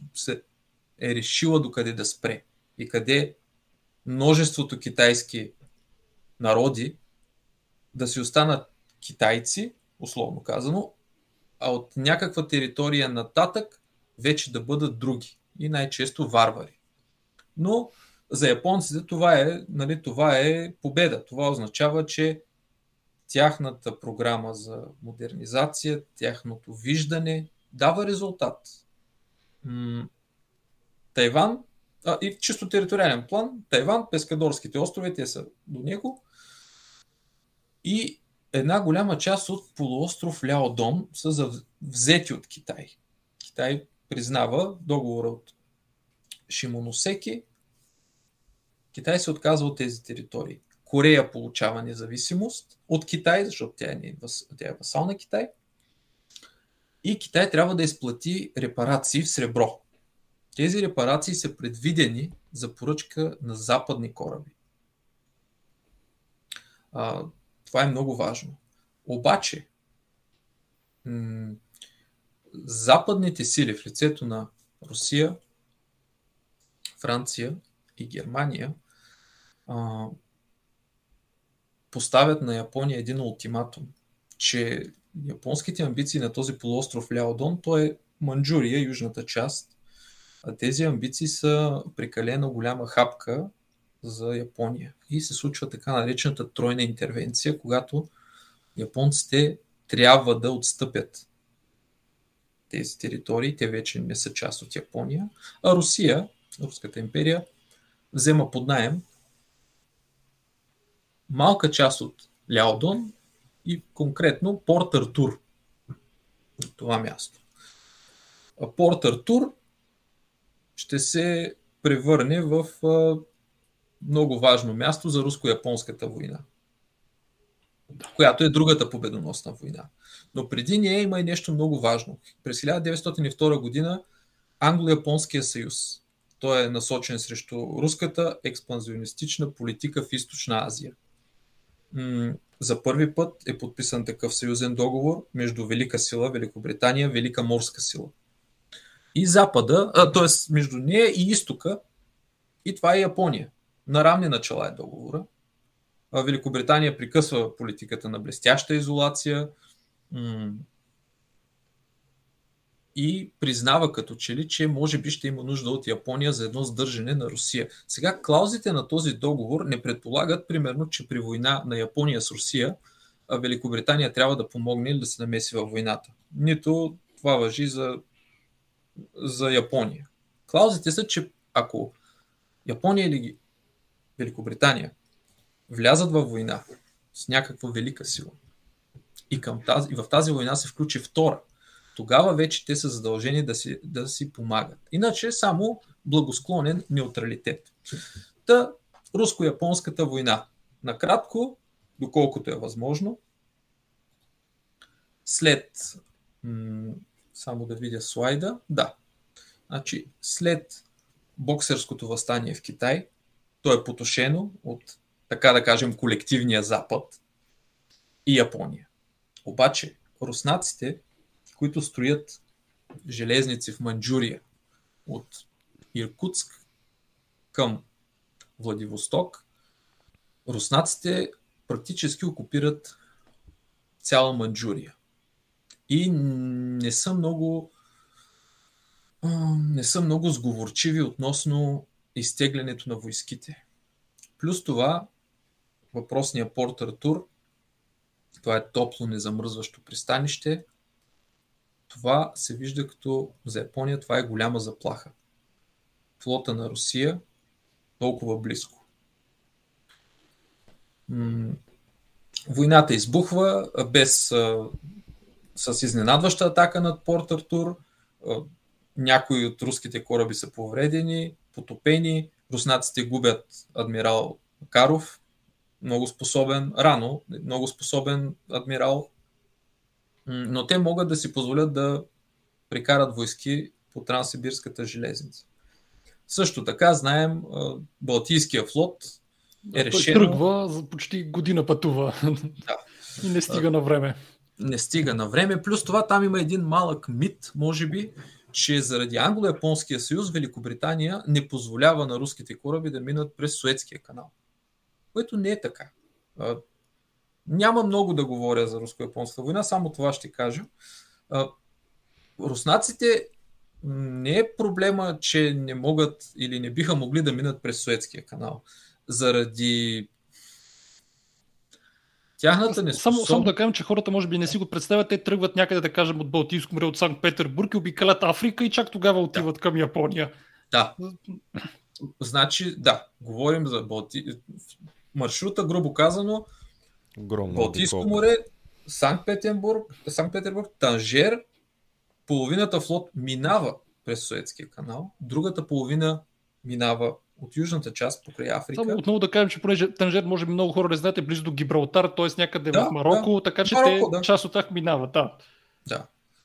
А, когато стигат Мадагаскар, вече знаят, че а, японците са завзели Порт Артур и преди това са успели да потопят много от руските кораби, някои се предават. Но руснаците в началото на тяхното пътешествие около Светско, то е белязано с много проблеми. Наистина, много са им проблемите, но основният проблем, че те могат, че почти влизат във война с Великобритания заради един инцидент, който се случва много близко до британските брегове. Dogger Bank се казва мястото. където руснаците по някакви причини решават, че може би японски торпедни лодки, миноносци са, ги нападат. А всъщност те откриват огън по британски риболовни кораби. И британската преса и население са много. Значи това предизвиква голям гняв. И а, флота, който е на английски The Channel Fleet, флота, който трябва да охранява, така да се каже. Ламанша. Ламанша, да. Той е вдигнат по тревога. Или по-скоро са направени някакви демонстративни приготовления и той напуска пристанищата. Така че на Русия проблема не е толкова, че британците не, не отказват да се премине през Суетския канал. По-старите руски кораби преминават през него, но по-новите. Руснаците имат, ам, имат опасения, че не че флота, първо, че флота ще се забави, преминавайки, второ, че газенето на корабите е прекалено дълбоко и това може да ги повреди. Затова не минават през Суетския канал. Не защото британците са им забранили да минат. Както и да е, Руско-японската война завършва. Знаем с победа битката при Цушима, кораба, флагманския кораб Микаса в Япония. Той е все още кораб музей. Миналата година също успях да го посетя. Договорът от Портсмут, американският президент Теодор Рузвелт участва в преговорите. И печели Япон... първата Нобелова награда за мир за американец, точно за да. този договор. 1906. Да. А, политиците сега отзвука от войната. Знаем как войната свършва. Победа за Япония. Руснаците трябва да евакуират Манчжурия, признават специалните интереси на Япония в Корея. На картата се вижда, виждат се клаузите на договора, права за риболов на север, както се вижда, Берингово море, Охотско море, напускане на Порт Артур. Руския флот е голяма част от него унищожена. Какво друго? Това допринася за руската революция, но за, не за октомврийската революция. От 1905, ако не се лъжа. Да, 1905 година. За Япония това е победа, но до някаква степен пирова победа, защото сухопътните битки са доста, доста тежки и японците претърпяват а, тежки загуби там. А, не е толкова лесно, нали, както с Китай войната. Нещо друго. Руснаците, а, това, че те не искат да отстъпят територия, в крайна сметка те отстъпват. Южната част на Сахалин отново е дадена на Япония. Но руснаците а, и Рузвелт, Теди Рузвелт, той допринася за това руснаците да не платят репарации. А тези репарации са важни, защото страната изразходва голяма част от а, бюджета. И тези репарации са предвидени да попълнят тази дупка, да, с тях да се помогне на семействата на загиналите и общо взето, както с Китай войната, да се закърпи бюджета. Разбира се, на флота и на армията престижа се покачва. Русия, въпреки че е Русия, тя е западна велика сила. Това е поредна успешна стъпка за Япония, нали, от гледна, тяхна гледна точка. Последно, наченки на експанзионизъм. Сега знаем за Тайван. През 1905 година Корея се превръща в протекторат на Япония, а 5 години по-късно е анексирана. Тя престава да съществува. Това вече е един японски афинитет към експанзионизъм. Е едно от първите му проявления. Но на 30 юли 1912 година император Мейджи умира на 59 години. На престола идва император Йошихито, 123-я. император, той остава с името Тайшо или сироглифа за голям и за правилен. Тоест голяма справедливост, може би. Само, че с Тайшо, с император Тайшо, има един проблем. Както казах, не че император Мейджи е много активен, не че той е в центъра на събитията, но Тайшо е болнав човек и той има и психични проблеми. Затова е държан на страна от политическия живот. И това е една от слабостите на такива крайни на такава крайна сакрализация на монархията. Защото каквото и да е, дори властта да проистича от Бог, който я дава на монарха и той я упражнява и това е суверенитета, монархията, крайна сметка всички сме хора и всички са хора. Така че император Тайшо, той не е харизматичен. Мейджи също не е. Мейджи, примерно, император Мейджи, той не, не пише много писма, няма, няма дневник. Но Тайшо, неговото здравословно състояние ще се окаже голям проблем. След 1918 година не е състояние да изпълнява своите церемониални, служебни задължения. И м- тогава престолонаследника Хирохито, човек, който всеки познава това име, той ще бъде назначен за регент. Основната, основният наратив тук е, че тъй като император Тайшо е извън политиката, държавата се поема от фактори в сянка, нали, които започват едва ли не някакви машинации и се тръгва към империализъм и така нататък. Това според мен не е точно така, защото казах, че и Мейджи и той не е много активен, и той не е фактор. Но мисля, че липсата на императора води до едно прехвърляне на властта и на, мест, на място, където се вземат решения, правителството. И пак а, олигархията Мейджи, тези, както казах, тези политически фигури, които те решават, но те са и, нали, както казах, бивши самурай и един друг орган, неофициален съвещателен орган, Генро, като съвет на старейшините. Може би липсата на фактора император показва, нали, не че показва ми води до това някакъв минимален коректив, ако щете и чисто символичен, да изчезне.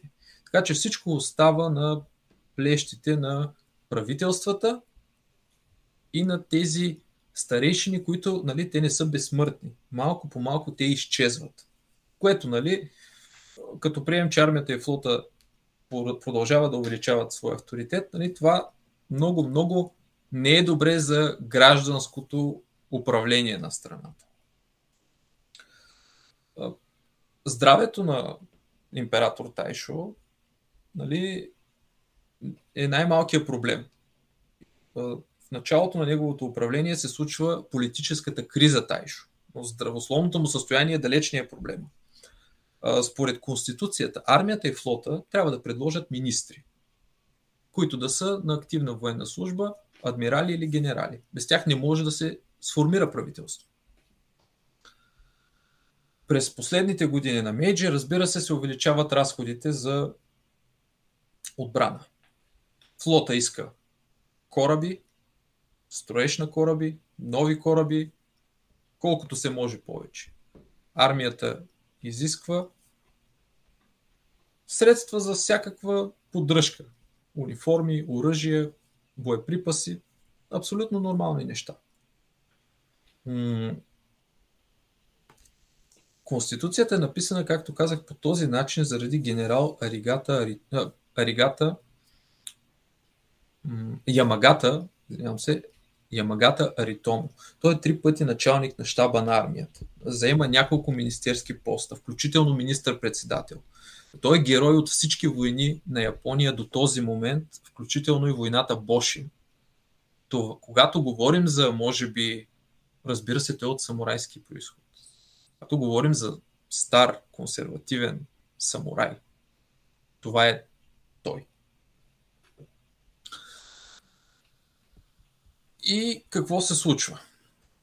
министъра председателя тогава Сайонджи Кинмочи, той също е от съвета на старейшините, т.е. той не е гражданско лице, такова случайен човек, решава да намали бюджета за военните 1912 година, 13.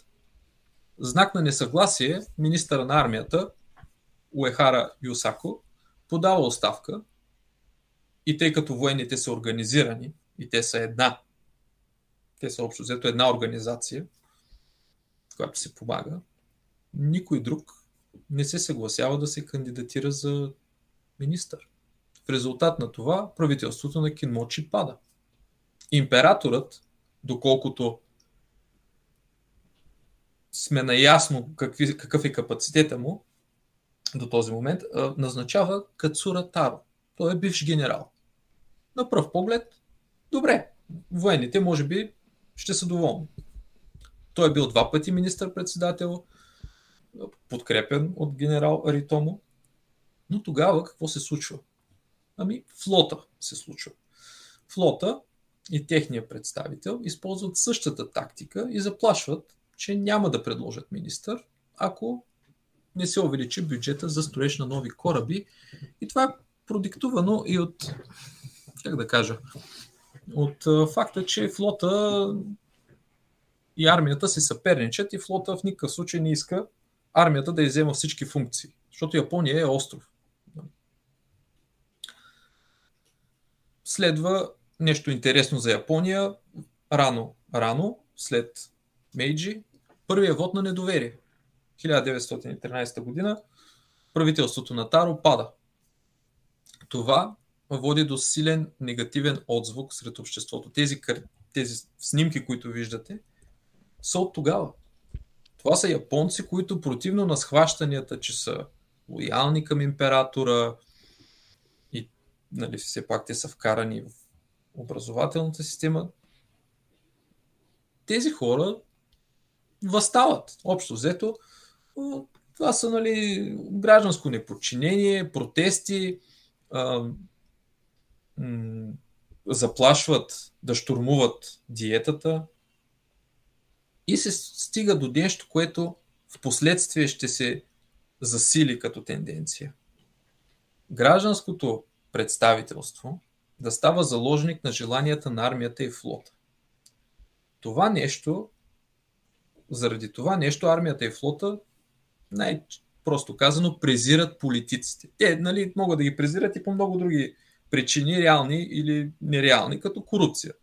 Япония в началото периода Мейджи не е нали, някаква такава, не е изключение. Имаме корупционни скандали. Един голям корупционен скандал е така наречения скандал Сименс, в който заради поръчките на флота най-просто японците поръчват кораби на определена цена, но част от цената, която те трябва да платят, им се връща. Така да се каже, под масата. И един от, германц, от германските представители изнася тази информация. Така че Япония не е иммунизирана тогава. Абсолютно, нали, това е някаква степен интересно, че се развива като нормална западноевропейска държава от това си време. Имаме големи военни Демокрация с проблеми. Да, да, да. Нали... Но правителството е презирано от военните. Обществото дори да уважава военните, все пак то избира правителството. И правителството, запо... и правителството се навлича гнева и на населението. А, сега, в този момент, армията е с висок, нали, има престиж, но там също няма крайност, няма още нищо крайно. Населението също не е много доволно и от армията заради постоянно увеличаващите се разходи за отбрана. В този период, 912-915, основните теми на деня не са армията, а са трудовите взаимоотношения, защото като всяка индустриализираща се страна, се получава по-голям процент от хора заети в заводите. Щете работническа класа, не само селени. И въвеждане на по-широко избирателно право. Това са, това са темите на деня. обществената мисъл, въпреки тези политически проблеми, Япония добива, както виждате, това е Токио, 22 година. Сега, честно казано, ми напомни на, може и смешно да звучи, ми напомни на София. Ма прилича малко. Да, доста прилича, прилича. Така Виждате, човек, ако го погледне и не се загледа много-много. Почтенска картичка, доста слънчева, а, отцветена, нали, в Да. последствие. със сигурност. А, Виждате традиционните японски къщи от този период. а, Те са по-сивички, с тежък покрив, керамиди, дървени. Виждате западните сгради. А това е трамваи. снимка, която е отсветена или... А, а това Или мисля, че рисунка. да. А, мисля, че е снимка, която е са добавени цветовете. Да кажем, че в Япония са най-големите компании за фотография. Аз даже ми стана интересно на предните слайдове с снимките, какви са снимките с какъв фотоапарат са правени, но не са с най-големите конгломерати Nikon, Canon и Fuji. Не знам Мисля, с че не. какви са, защото са преди създаването на тях. Ами някои от тях, специално някои от тези снимки, предните, може би да върна, може би тази снимка, контурите на шапките и на лицата ми изглеждат като да са м- не фотошопирани, разбира се, но да им е, да са донарисувани. Така. Да, леко Така ми- сякаш по-нарисувано изглежда. Да, не ми изглеждат така сенките, като, защото може би не са прекалено ясни. Да, Но това е нормално, това е нормален фотошоп Но- за времето. да, преди да се създадат големите компании за фотография. Да. Да, нещо по-позитивно сега. От 1908 до 1918 имаме както социално напрежение, безредици, протести, което не е лошо. Това е израз на гражданска позиция. Имаме и развитие на идеите, които идват от Запад. М, С печатни издания, либерализъм, както казах, социализъм, феминизъм, това са неща, които правят японското общество пъстро. Имаме и традиционни японски места, имаме и по-нови ресторанти, плюс това западното облекло. Общо взето две страни, но като цяло е доста положително, не е само лошо. В този момент Япония, заради въпреки експанзионизма, въпреки победоносните войни, Япония се превръща и в нещо доста интересно за останалите, запад, за останалите източноазиатски държави. Притегателен център за техните народно-освободителни движения. И Сун бащата на Китайската република, е бил в Япония и е учил в Япония. В Кобе има къща, която е като мемориален такъв музей. Той не е бил в Кобе, но филипински, също политически лидери в последствие, китайци, китайски м- философи също намират в Япония а, свобода, защото в Китай по това време, преди 1918 година, Цинската империя, там конфуцианството и класическите текстове не позволяват развитие на, на идеите, които ще влязат в Япония. И нещо, което може би пропуснах да кажа, че всички тези източноазиатски общества, те по своята философска и цивилизационна същност, те са колективистки. Нали, не социалистически, но обществото е колективистко. Тоест групата е по Важно Е, от индивида. по-важна от индивида. Това разбира се е заради, сега някой ще каже, еми те са толкова много, нали, няма място за отделния човек. Но това е свързано по-скоро с миналото и с тези обществено-племенни, м- с тяхното племенно такова минало. Там е минало на групи. Отделният човек трудно, трудно може да просъществува. Колективизма има своите плюсове. Нали, ако той е организиран, ако той предлага някаква свобода, той може да постигне много. Много бързо и много. Но пък от друга страна, свободата, ако в едно свободно общество индивидуалните качества и изключителността на някои индивиди те пък могат да дръпнат групата също. И т.е. И, двете, и, двете, и двата подхода имат своите плюсове и своите минуси, но исках да кажа за един китайски философ, който това, което го казвам, той го казва с няколко изречения, нали, много по-добре от мен. Това е Лян Кичао. Лян Кичао, той е китайски философ. Също е учил в Япония. А неговата идея не е да се премахне китайската империя, да се превърне нали, в република или в нещо. Освен в република, не може в друго. Неговата идея е да се реформира китайската империя. Той има едно виждане за свободата, което аз много обичам да цитирам. Свободата, казва той, в а, а, неговата повест, ако не ме лъже паметта, нов, нови хора, нови, нов човек, се казва тя. Свободата не бива да се разглежда или не трябва да се разглежда като лична свобода, а по-скоро като свобода на групата. Хората, един човек не бива да е подчинен на друг човек. Вместо това, човекът трябва да бъде подчинен на своята група. Защото ако той не е подчинен на своята група, неминуемо ще трябва да се подчини на някоя друга външна група. Което е много по-добре казано, защо колективизма работи. Бъди подчинен на своята група, твоята група ще бъде добре, най-малкото ще бъде по-голяма и няма опасност вашата група да стане жертва на някоя по-голяма друга група. Както виждаме, тук въобще не се говори за индивидуализъм. Няма такова нещо. А, так, както и да е. Болестта на император Тайшо има един друг положителен а, ефект. Развива се, като на шега почти, двупартийна политическа система на компромиса. Сменят се правителства, до голяма степен те нали, угаждат на военните,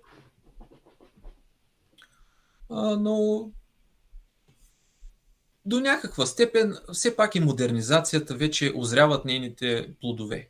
Нали, има развлечения, литературата, както казах, университетите вече са произвели кадри с по-широк светоглед.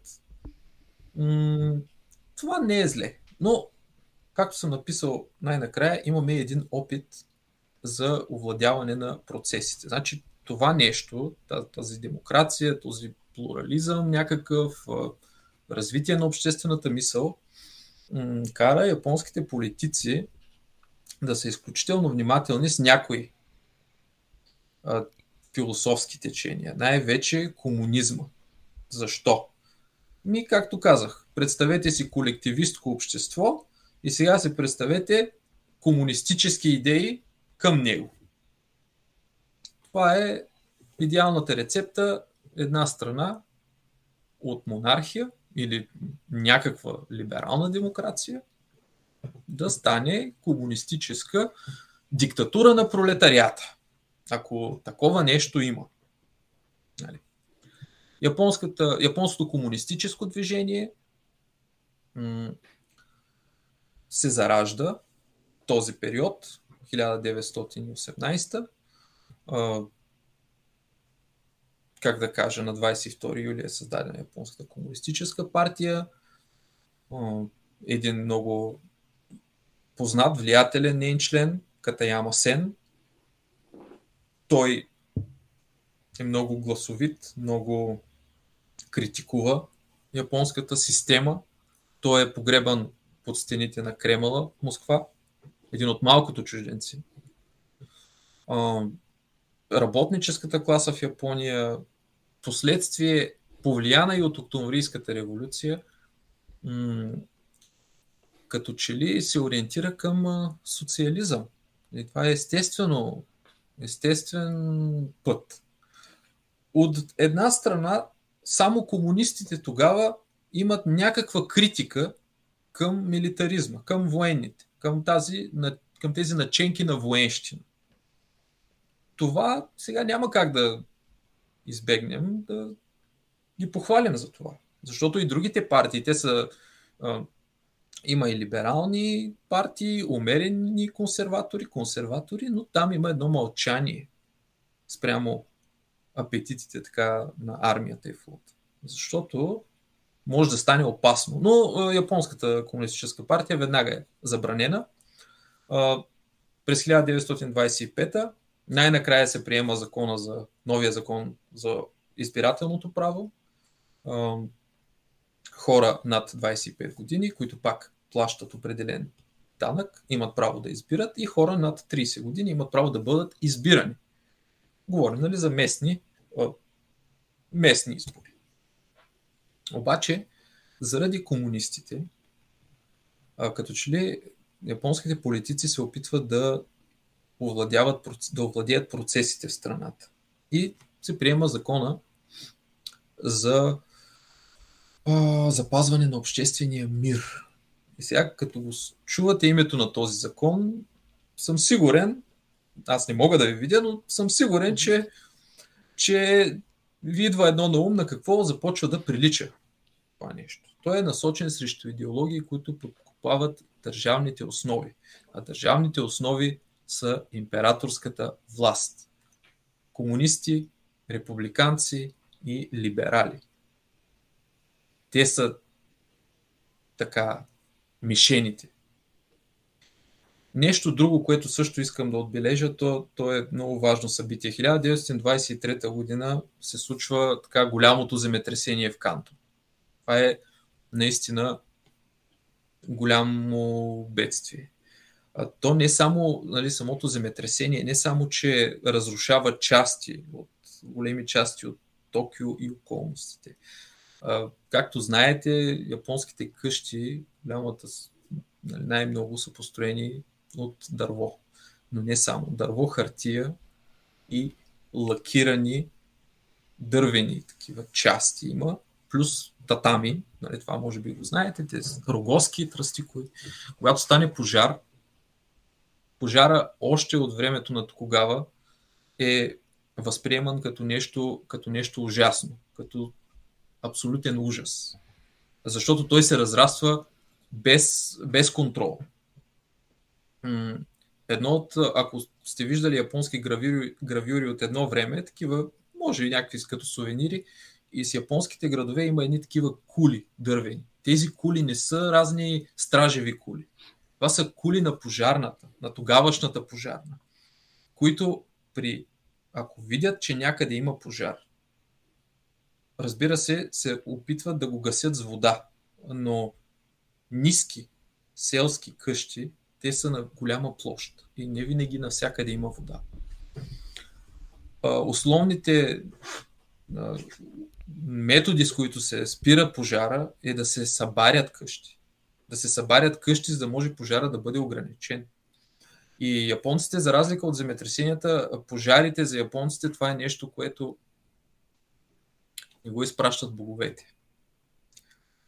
Според шинтуизма и японските вярвания, земетресенията ги предизвиква една голяма риба, такава като сом или шаран. Намазо. Има такава карта в Югио, една риба като шаран. Е, това не го знаех. Карта в Югио има, има. И е доста силна карта. Това, може... това не го знаех. Не мога и да се сетя. Може и да е същата риба. Да се сетя. Добре, Ясне. добре. Ще се радвам, ще се радвам да, да го видим това. Та тази голяма риба, тя, тя е причината за земетресенията, но за пожара. А, та, този пожар разрушава Токио. От една сега, в последствие Токио се препостроява, но човешката трагедия и жертвите, а, толкова е силно земетресението, че един от крайцерите, които се строят в Юкосука, Амаги, сухия док, където е крайцера, е повреден, се срутва една част от него и, то, и това нещо нарушава суперструктурата, голямата част на корпуса на кораба. И кораба трябва да бъде, неговия строеж се прекратява. Така че Амаги, ако видите в Google, а, крайцера Амаги, той е неговото прекратяване е следствие на това земетресение. Но нещо друго, което също, нали, както поговорката е едно зло, не, води, не идва никога само. Слухове, че корейците, защото в Япония има тогава и доста китайци и корейци, са в основата на разни такива безчинства, някакви безредици, крадат след земетресението. Такива слухове, да, такива слухове се разпространяват. И заради тогавашния японски национализъм или заради тогавашно, тогавашното отношение на японците към корейците, полицията едно, че полицията едно, че си измива ръцете с земетресението, за да залови и в последствие да изтезава комунистически и анархисти, нали, комунистически симпатизанти и анархисти, но и местното население се обръща и срещу корейците. Така че ето прозиращи такива едни малки прозиращи е, моменти, които ни казват много за японското мислене. Както и да е външната политика. Може би да. трябва да направим отделна част, защото ние въобще не сме стигнали даже до а, за вземането на Манчурия. Аз имах толкова много въпроси, но може би трябва да направим следващата част за това, а сега да обсъдим въпросите, които Катрин искаше да зададе. Те са по, да го кажем, научни, по-съвременни. Пък със сигурност ще има и втора част за това. Защото... Ами, добре, добре. Наистина има хора, които искат да чуят отговорите на такива въпроси. Добре. Да кажем, първо, как се учи японски язик. Нали? Аз имах такъв инцидент, където ми казаха, че за да ме научат японци, трябва да уча японски язик, което веднага ме е отказано. Как се учи японски язик?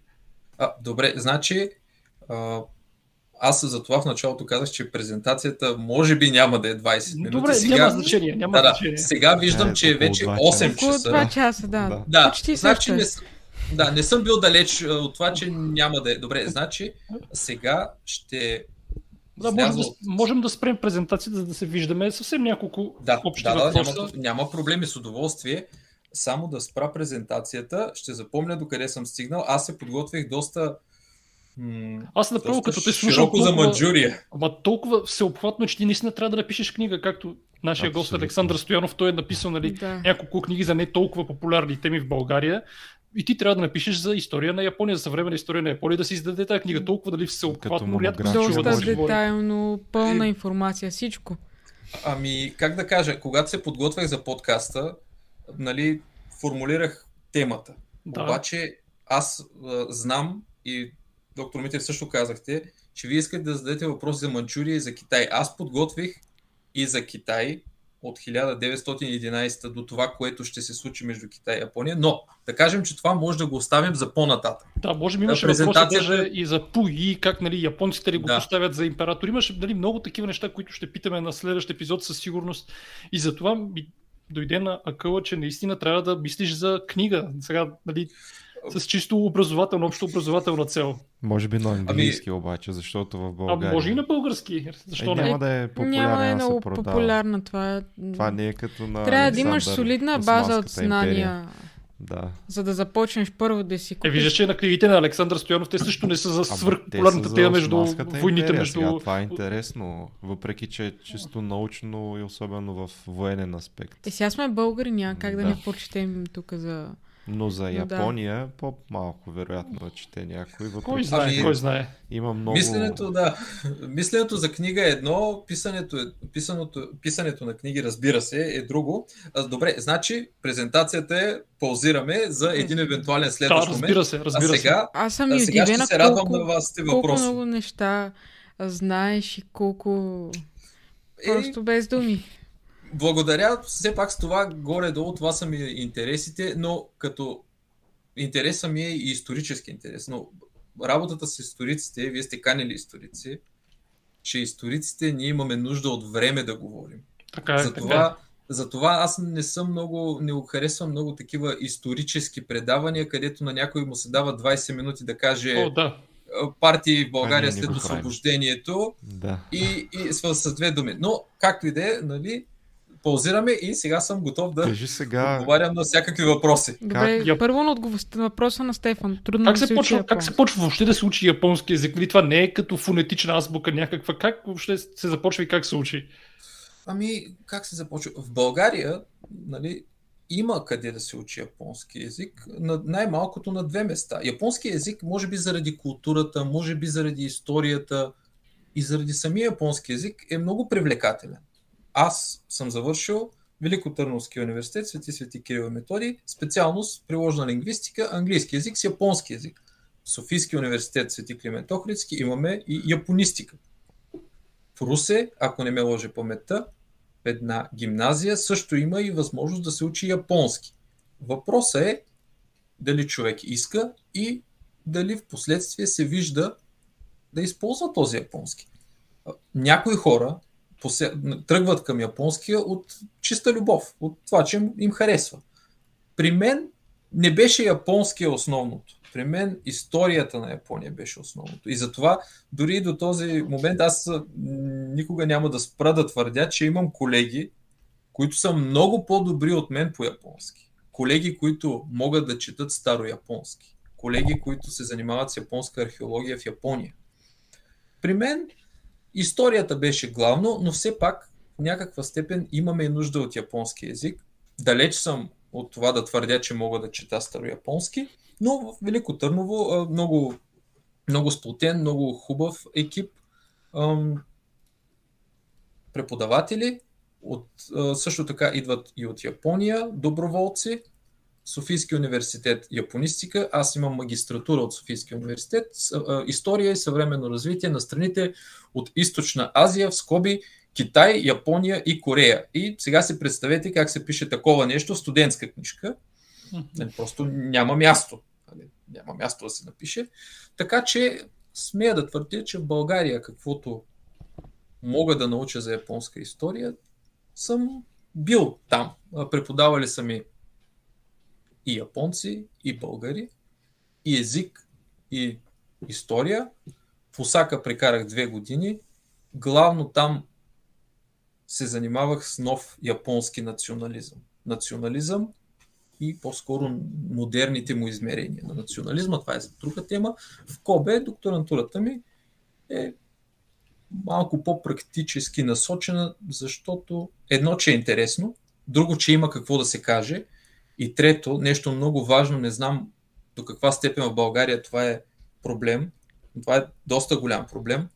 Научните разработки, по-добре от мен знаете, най-вероятно и в медицината, принципа за оригиналност е важен, е много важен. Тоест не можем да пишем неща, които вече някой е написал. Ние може да пишем за тях, но не може да пренаписваме и преповтаряме неща. Така че имаме и такъв проблем. Нали? Япония, както казах, е покривана от много японисти. Американски, европейски. България е един а, японист, Братислав Иванов, с който съм имал, имал съм честа а, и удоволствието да имам част с него. Той е представител на руската школа, той там е учил японски, но това правило за оригиналност е много важно, така че и там сме малко ограничени. В историята, ако не открием нещо ново, архиви или някакви скрити такива, скрито познание някъде, м- трудно може да се напише. Разбира се, на български може да се напише нещо с нали, източници, задължително. Да, разбира се, разбира се. Защото има и нещо друго, което лично на мен не ми харесва малко на българския книжен пазар. В септември месец, когато се видяхме с доктор Митев, имаше панер на книгата, разбира се, на Булевард Витоша. На мен не ми харесва и това, че към историята се подхожда малко, малко така маркетингово. Да, не се Книги- пише библиография, няма място за страници, които да се дадат обяснения или източници. Това е така, даже И- имаше скоро подобен се- скандал. да. И много, много хора а, посягат към тези исторически книги. Те са водени от любопитство. А и те нарочно тези книги са озаглавени така. Но това мисля, че ще нанесе. Да, от една страна може да предизвика по-голям интерес, но това Със Сега- сигурност се търсят, търсят сензационни заглавия, които не винаги в книгата, да не кажа често, не отговарят въобще на истината, а пък в същото време се купуват. Да, граждани. Такова време живееме, просто трябва да, има Да. някакъв шум, за да се прочете въобще, за съжаление. Това е вярно. Плюс това, Въпросът е не, не е проблем шума или сензацията, проблема е, че се продават примерно сензационни заглавия с тотално неверни факти вътре. и много хора, които Исторически като, и не само, и научни. като видят тези книги, много хора, може би ги прочитат, но има и нещо друго. Избора на темите. Има разлика между историческо изследване. Това Софийския университет в историческия факултет е много хубаво нещо, което се казва. Има разлика между историческо изследване и научно-популярна историческа книга. Защото м- Аз Темите. по-скоро казвам, правете научно-популярни книги, точно това им казвам. Пишете за широката аудитория. Те казват, нали, правим да. изследване, за да се хабилитираме и за да растем в професията. Но въпреки това трябва да се адресира и масовата публика. И нещо друго. В историята, както и този период на японската история, не винаги всичко може да ни хареса. На нас, като Разбира се. българи, и на японците също има много неща, обещавам, ако имаме време, много неща, които и на тях не им харесват, така че и това е проблем. Но може би пък това е, това е и красотата на историята, може би това е и смисъла на историческата наука. Имаме въпрос от групата дискриминирани, дискриминирани ли са европейците в Япония, например, ти чувства ли се дискриминиран някога? Защото, нали, очевидно, тебе лесно ще разпознаят, че не си японец. Сега, как да кажа, японците са хора любезни. Хора, след разговор с които никога няма да остане, може би, някакво такова лошо чувство. Но са и доста консервативни, могат да бъдат доста консервативни. Някои европейци са казвали, че по принцип нали, японците понякога във влака, когато седнеш, нали, избягват да стоят до теб, да сядат до теб. Това говорим за бели европейци. Нарочно казвам бели, защото казвам, това са консервативни хора. Сега, не искам да бъда разбран погрешно, че това е 99% от случаите. Има млади хора, има възрастни хора, има всякакви хора. Някой просто... Но има такова нещо.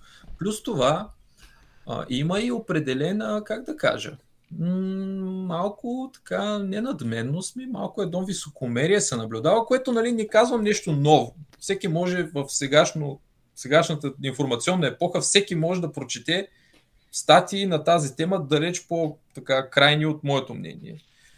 Има, една, има едно такова леко високомерие към останалите азиатски народи, когато могат да бъдат познати те. Корейци, китайци могат да бъдат разпознати сред японците. Има, има и малко по-различно отношение към цветнокожи. Нали. Но това е главно сред по-възрастните японци. И не само заради... Не мисля, че главно са водени от някакъв етнически принцип. Това е доколко чужденците спазват правилата. А правилата в Япония не са кой знае колко страшни, но човек, когато свикне с тях, те се превръщат в един нормален, нормална част от живота. Даже с затворени очи човек може да отиде до гарата, да си хване влак и да се прибере. Ама и това е много лесно. Като казваш по-възрастни, нека да уточним все пак, че Япония е най-застаряващата нация и може би Да. там са предимно такива хора. Да, плюс това японците слагат така че хората... почти в- всички. Да, Да. да. слагат и чужденците в а, кутии. Примерно ние като ние, дори в този видеоразговор, ние за японците сме в категория ООБ. ООБ, европейци, американци. Без значение, че сме източни европейци, без значение. Българите сме малко по-привилегировани заради киселото мляко и заради това, че като кажем нещо, винаги има асоциация. Но Ама трябва да много... си кажем, че сме българи, иначе Да, защото няма да иначе ни сме. Иначе Амери- сме европейци. значи- Да, американец. Нали, няма нужда да споменавам, че съм бил бъркан с американец, англичанин, германец. Всичко, ко- всякакви хора, които са може би по-високи, по-светли и по-руси. Нали, с всички съм бил бъркан. Но това е. Да, това е част от японския. Как ще начин. оцениш сега, ти, ти си учил и тук, и в Япония, как, как ще оцениш разликата в образованието и в нивото най-вече? И в изискванията ти ми каза, че като част от задълженията ти трябва да пишеш статии на японски язик, научни статии. Говорим, което с България ще ще си го подминеш това и така, между другото. правилата, значи, тъй като аз съм чуждестранен студент, и нещо, което няма как да, да го заобиколим този факт, аз имам възможност да пиша моите статии на английски. Разбира се, в никакъв случай не на български, но на английски. Хубаво е да се пишат или да се, написаното да се преведе. Човек може сам да си го преведе, може да мине и през редакция. Това също не е, нали, не е забранено. Нали, но има и много от колегите с удоволствие биха помогнали в това отношение, както и много от тях винаги се радват, когато ние, аз и моите други чуждестранни колеги, им помагаме с английския, за да стане той по-добър от японския. Японската система не е специално в университетите, аз съм в държавен университет.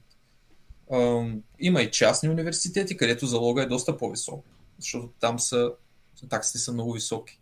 И плюс това в японските частни университети, тези, които са в топ 5, Кейо, Седа, тези университети, м- там, там излиза елита, може би политическия и в някаква степен економическия елит, а, бъдещия, нали, чието родители са допринесли този елит да влезе в това, в тази институция. Защото, нали, аз съм по държавна стипендия от Японското Министерство на образованието в Япония, но правилата за подбор на, за избор на университет преимущество получават държавните университети, за да не стане така, че японската държава субсидира частни университети. Някои изключения може и частен университет, но как да кажа, не, не е много строга системата, защото навсякъде виждаме, че образованието, висшето образование вече е по-достъпно на своята цена, разбира се, но все пак е достъпно. Не е като преди. Има ли значение, че не си с самурайско потекло? Не, няма, но... Ама в, ама в сравнение с България изискванията са жестоки, нали? Не е както тук може да минеш е. между капките, ако професора е на кеф и те пусне. Специално за изпит за влизане в университет, ако не сме, ако не сме чужденци, по някаква специална стипендия, грант някакъв, да, е, изпита е тежък, различни са изпитите, особено за бакалавър, нали? Все пак изпитите са сериозни. Устна част, писмена част, такса, която се плаща. Но има и друго нещо. Японското население застарява и намалява. И намалява и броя на желаящите да станат студенти. Сега, нали, не е така, както в България. Ние сме много, много по-малко население от Япония. Но може би в тази връзка някои критерии да са и позанижени и зависи от университета. Най-желаните университети, държавните според мен, за масата, защото те предлагат добро образование. На първо място почти винаги университета в Киото. След това имаме дали Осака, дали Кобе, дали някои други университети нали, в класацията. Но, но да, държавните университети там като че ли може би малко са попозанижили, защото няма студенти и намалява броя на студентите. Вече в частните университети там е и въпрос на бекграунд, който ще бъде създаден после. Нали? Едно е. Но да, има, има, такова, има такова. Има и университети, примерно, които не са много високо в класацията.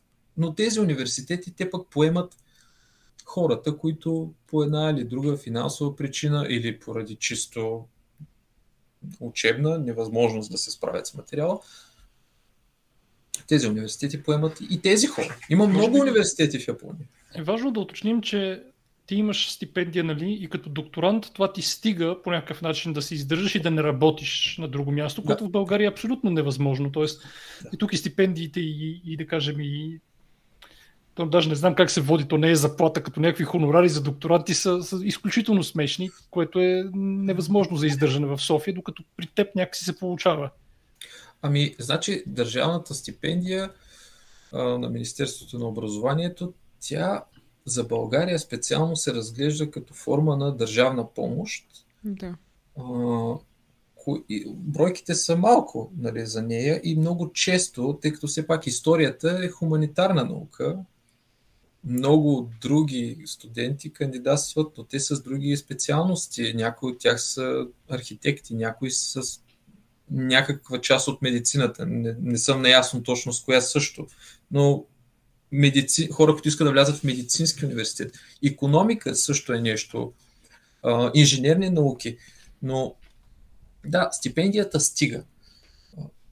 В а, други държави, по-скоро азиатски, южноамерикански, там като че ли хората, там бройките също са малко, но хората избират инженерни специалности, STEM, Юго-Источна Азия. Да, има и нещо друго. Тази стипендия, това също е част от японската политика. Нали, тя е държавна, така че това е част от политиката. По този начин се създава, може би за японците, една високо квалифицирана работна ръка, която не само, че е високо квалифицирана, но има и желание да учи, да учи японски и да работи в Япония. Тоест, това е също някакъв начин да се. Не, не казвам, че ще се реши демографския проблем по такъв начин, но а, добре, някои хора по-критично настроени биха казали, че това е един вид а, изтичане или при, привличане на мозъци. Ами, то си е така до, да. до някъде. До някъде, но то всичко, всичко има няколко страни. Но да, в Япония някои хора, разбира се, зависи от, зависи от къде идват. Значи, виждал съм колеги от Германия, от Австрия, от Швеция, не им харесва в Япония и не им стигат, и стипендията не им стига. Но това е заради по-скоро техния начин на живот и заради това, че може би са свикнали много с тяхната култура. В някои отношения Япония е много удобна страна, но в други отношения пък има и такива спънки, които за някои хора, особено за млади хора, за студенти, може да им се видят досадни. И защо? Защо да си причинявам това, като мога, примерно, да завърша е, института Макс Планк или съм прият някъде другаде, в някой голям европейски университет, да не говорим за Съединените щати. Нали? Има го и този момент. Да Япония кажем, че Япония беше страна. затворена е много време след като другите държави отвориха COVID мерките. Япония категорично беше затворила всякакви да. Даже да, може и, за, може и за COVID да поговорим. Смисъл... Може би само... Не, за COVID да не говорим. Аз имам въпрос. За COVID аз може би последен въпрос, ама съвсем набързо от мен последен въпрос. Аз наскоро убиха един там министър-председател на Япония. Как, как го е. допуснаха това? Я ви кажи е, само. Добре, накратко, добре. Не, той не е един. Той, нали, Шинзо Абе не е един. Да, Шинзо Абе, точно така. Той е най-дълго изпълняващия тази длъжност. Получи държавно погребение втория след Шигеро Йошида, след един от най-известните следвоенни. А това въобще очакваше ли си? Как, как, Не. как, как, защо ами, стана това? Стана, това беше неделен ден, в Нара се случи, не е много далеч от Осака.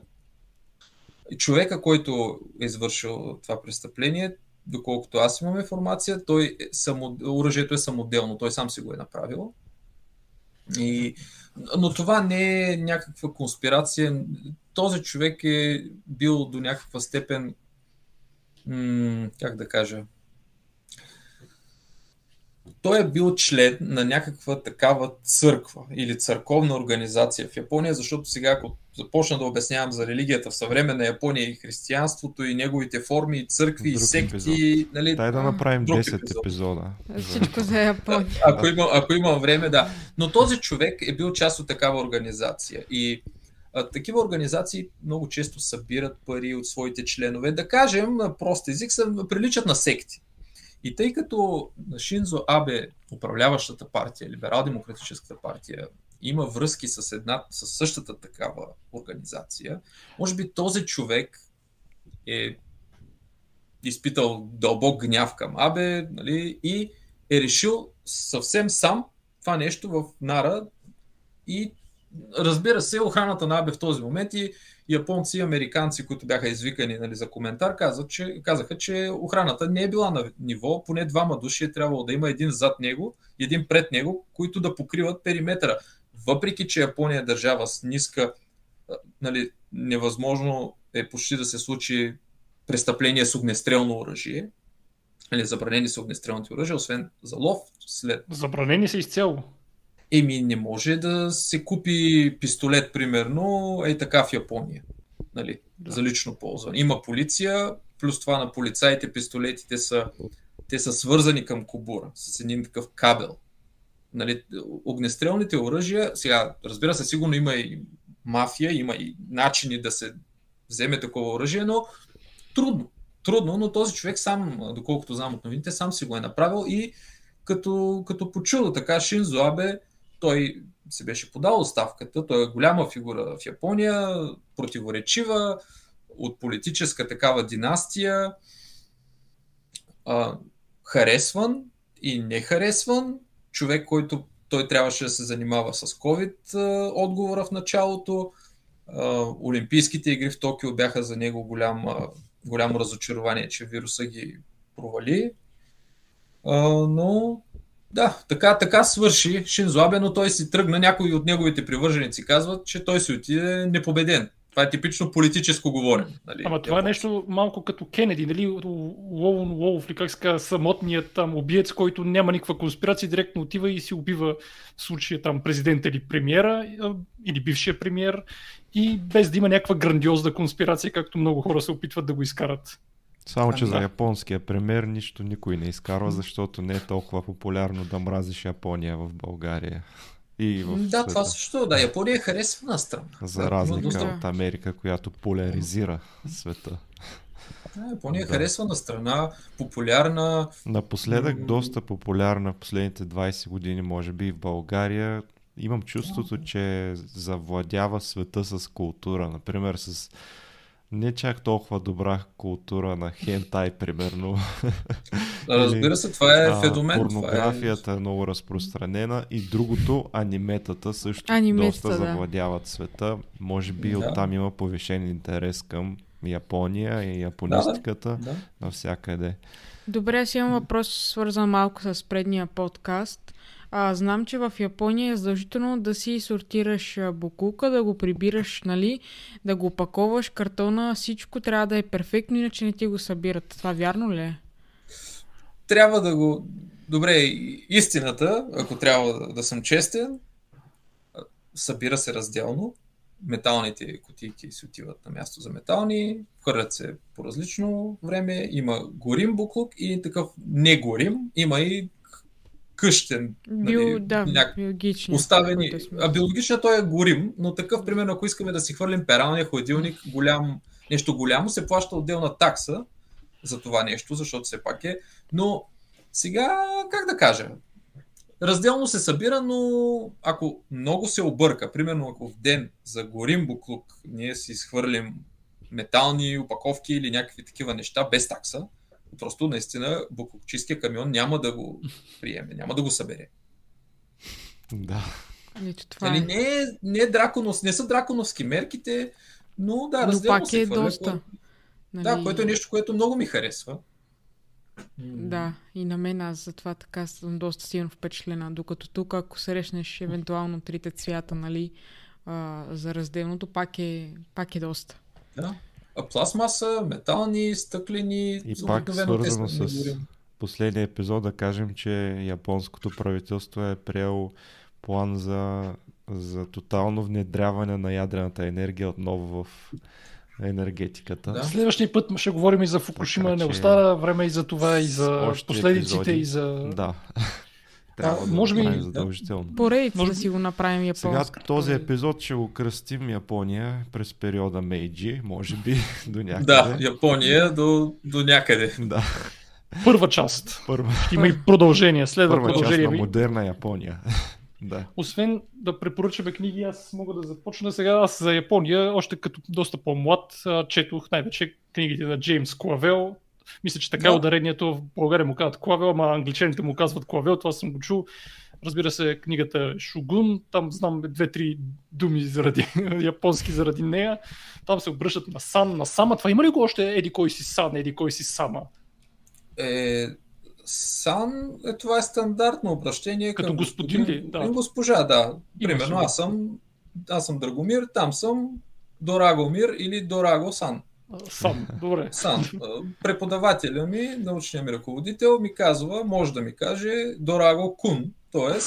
малко по-принизяващо. По-ниско от по-ниско, Сан. да. Аз, примерно, към него, тъй като е преподавател или към лекар, се обръщам с сенсей. Нали, Ага, и сенсей. Това съм също съм чувал на... Като да. Под... Разбира се, ако имаме дечица, нали, малки дечица, те пък са чан. Нали, чан. Нали, Да. така. И така, че четете Шогун на Джеймс Клавел, има книга Гайджин, което означава чужденец, би трябвало, има и Тайпан, всичко това е за Япония. Ако ви се чете художествена литература, ако ви се чете нехудожествена литература, знаете винаги аз какво препоръчвам, така че знаете го и този човек кой е, но това е The People's War, uh, доста голяма книга, както виждате, изключително над 600 страници, джобен формат. Мога да а, си представя отвътре ситния гаден шрифт. ако сте в групата научна реалност, ще знаете как да си ги поръчвате на Ангас Каудер. Тя е стара, но изключително запазена. Тя е със сигурност по-стара от мен тази книга. Изключително интересна. Тя е за войната на Англия едно- най-вече, но на домашния фронт. Така да се каже какво се случва в живота на обикновения англичанин по време на войната, в различните фази на войната. Изключително Това за Интересна един книга. паунд ли го взе? това е, ми, да, горе-долу ефтино. Така че The People's Да. War е, четете повече за войната. Добре, госта ни нещо да... А, да препоръчам книга. Да, Ами, може да е аз- някоя любима, не е задължително да е и по темата, каквото прецениш. Една любима за мен книга от миналото беше на Риотаро Шиба Последния шогун. На английски е Риотаро Шиба The Last Shogun. Не съм я И- чувал на български да я има, но Не, не, не. не. Няма. Тя е, Няма е, тя е научно популярна за, послед... за живота на последния шогун, Токугава Йошинобу. Не е голяма, леко такова четиво, няма източници, разбира се, но на мен е, това е една от книгите, кои, които много ми хареса тогава. И Да. да, кажем, Риотаро Шиба, последния шогун. Чудесно. това. Добре. Катри, ти нещо ще препоръчаш? ли? Аз нямам какво да препоръчам за Япония. Не се сещам М. нещо, дето съм чел. Може би имаме един тук художествен е това там. Е, това с е... една котка, която обикаля Токио, ама не Между другото, тогава, щом вие Да. нямате, аз мога да препоръчам. Има, между другото, и японски криминални романи, които мисля, че се казват Хонкако, които са доста известни. Те приличат малко на Агата Кристи, приличат и на такива, които е тип невъзможно убийство. Сега има един доста популярен, даже го превеждат на английски. Аз съм учел един от романите. А, сега ще се му бъркам името. Имамура, мисля, че се каза. Но така или иначе, а, те пишат а, много интересни а, криминални романи, ако някой пък се радва на тези книги. Хонкако мисля, че се води целият жанр, така че прочетете ги. Тях има един сайт Locked Room International слято.com или Room International е само за криминални романи. Там има и японски автори, където убийството изглежда извършено при невъзможни обстоятелства, но всъщност се обяснява с чисто нормални методи, а не с нещо свръхестествено, така че четете и Хонкако романи. Може да гледате и филми. Примерно писма на Иво Джима е доста интересен. Ето, Габриел, Много понеже е. не чете, той, той ви препоръчва филми. Това е, това е разликата между мен Не и съм него. чел нищо японско, Това е, да. това е. Е, Това е филмите, филмите също имат, че- особено историческите филми, имат своето място, могат да предизвикат интерес към историята. Да. Но стете го, Стефан, как захвърля М. цял дял от изкуството. Това...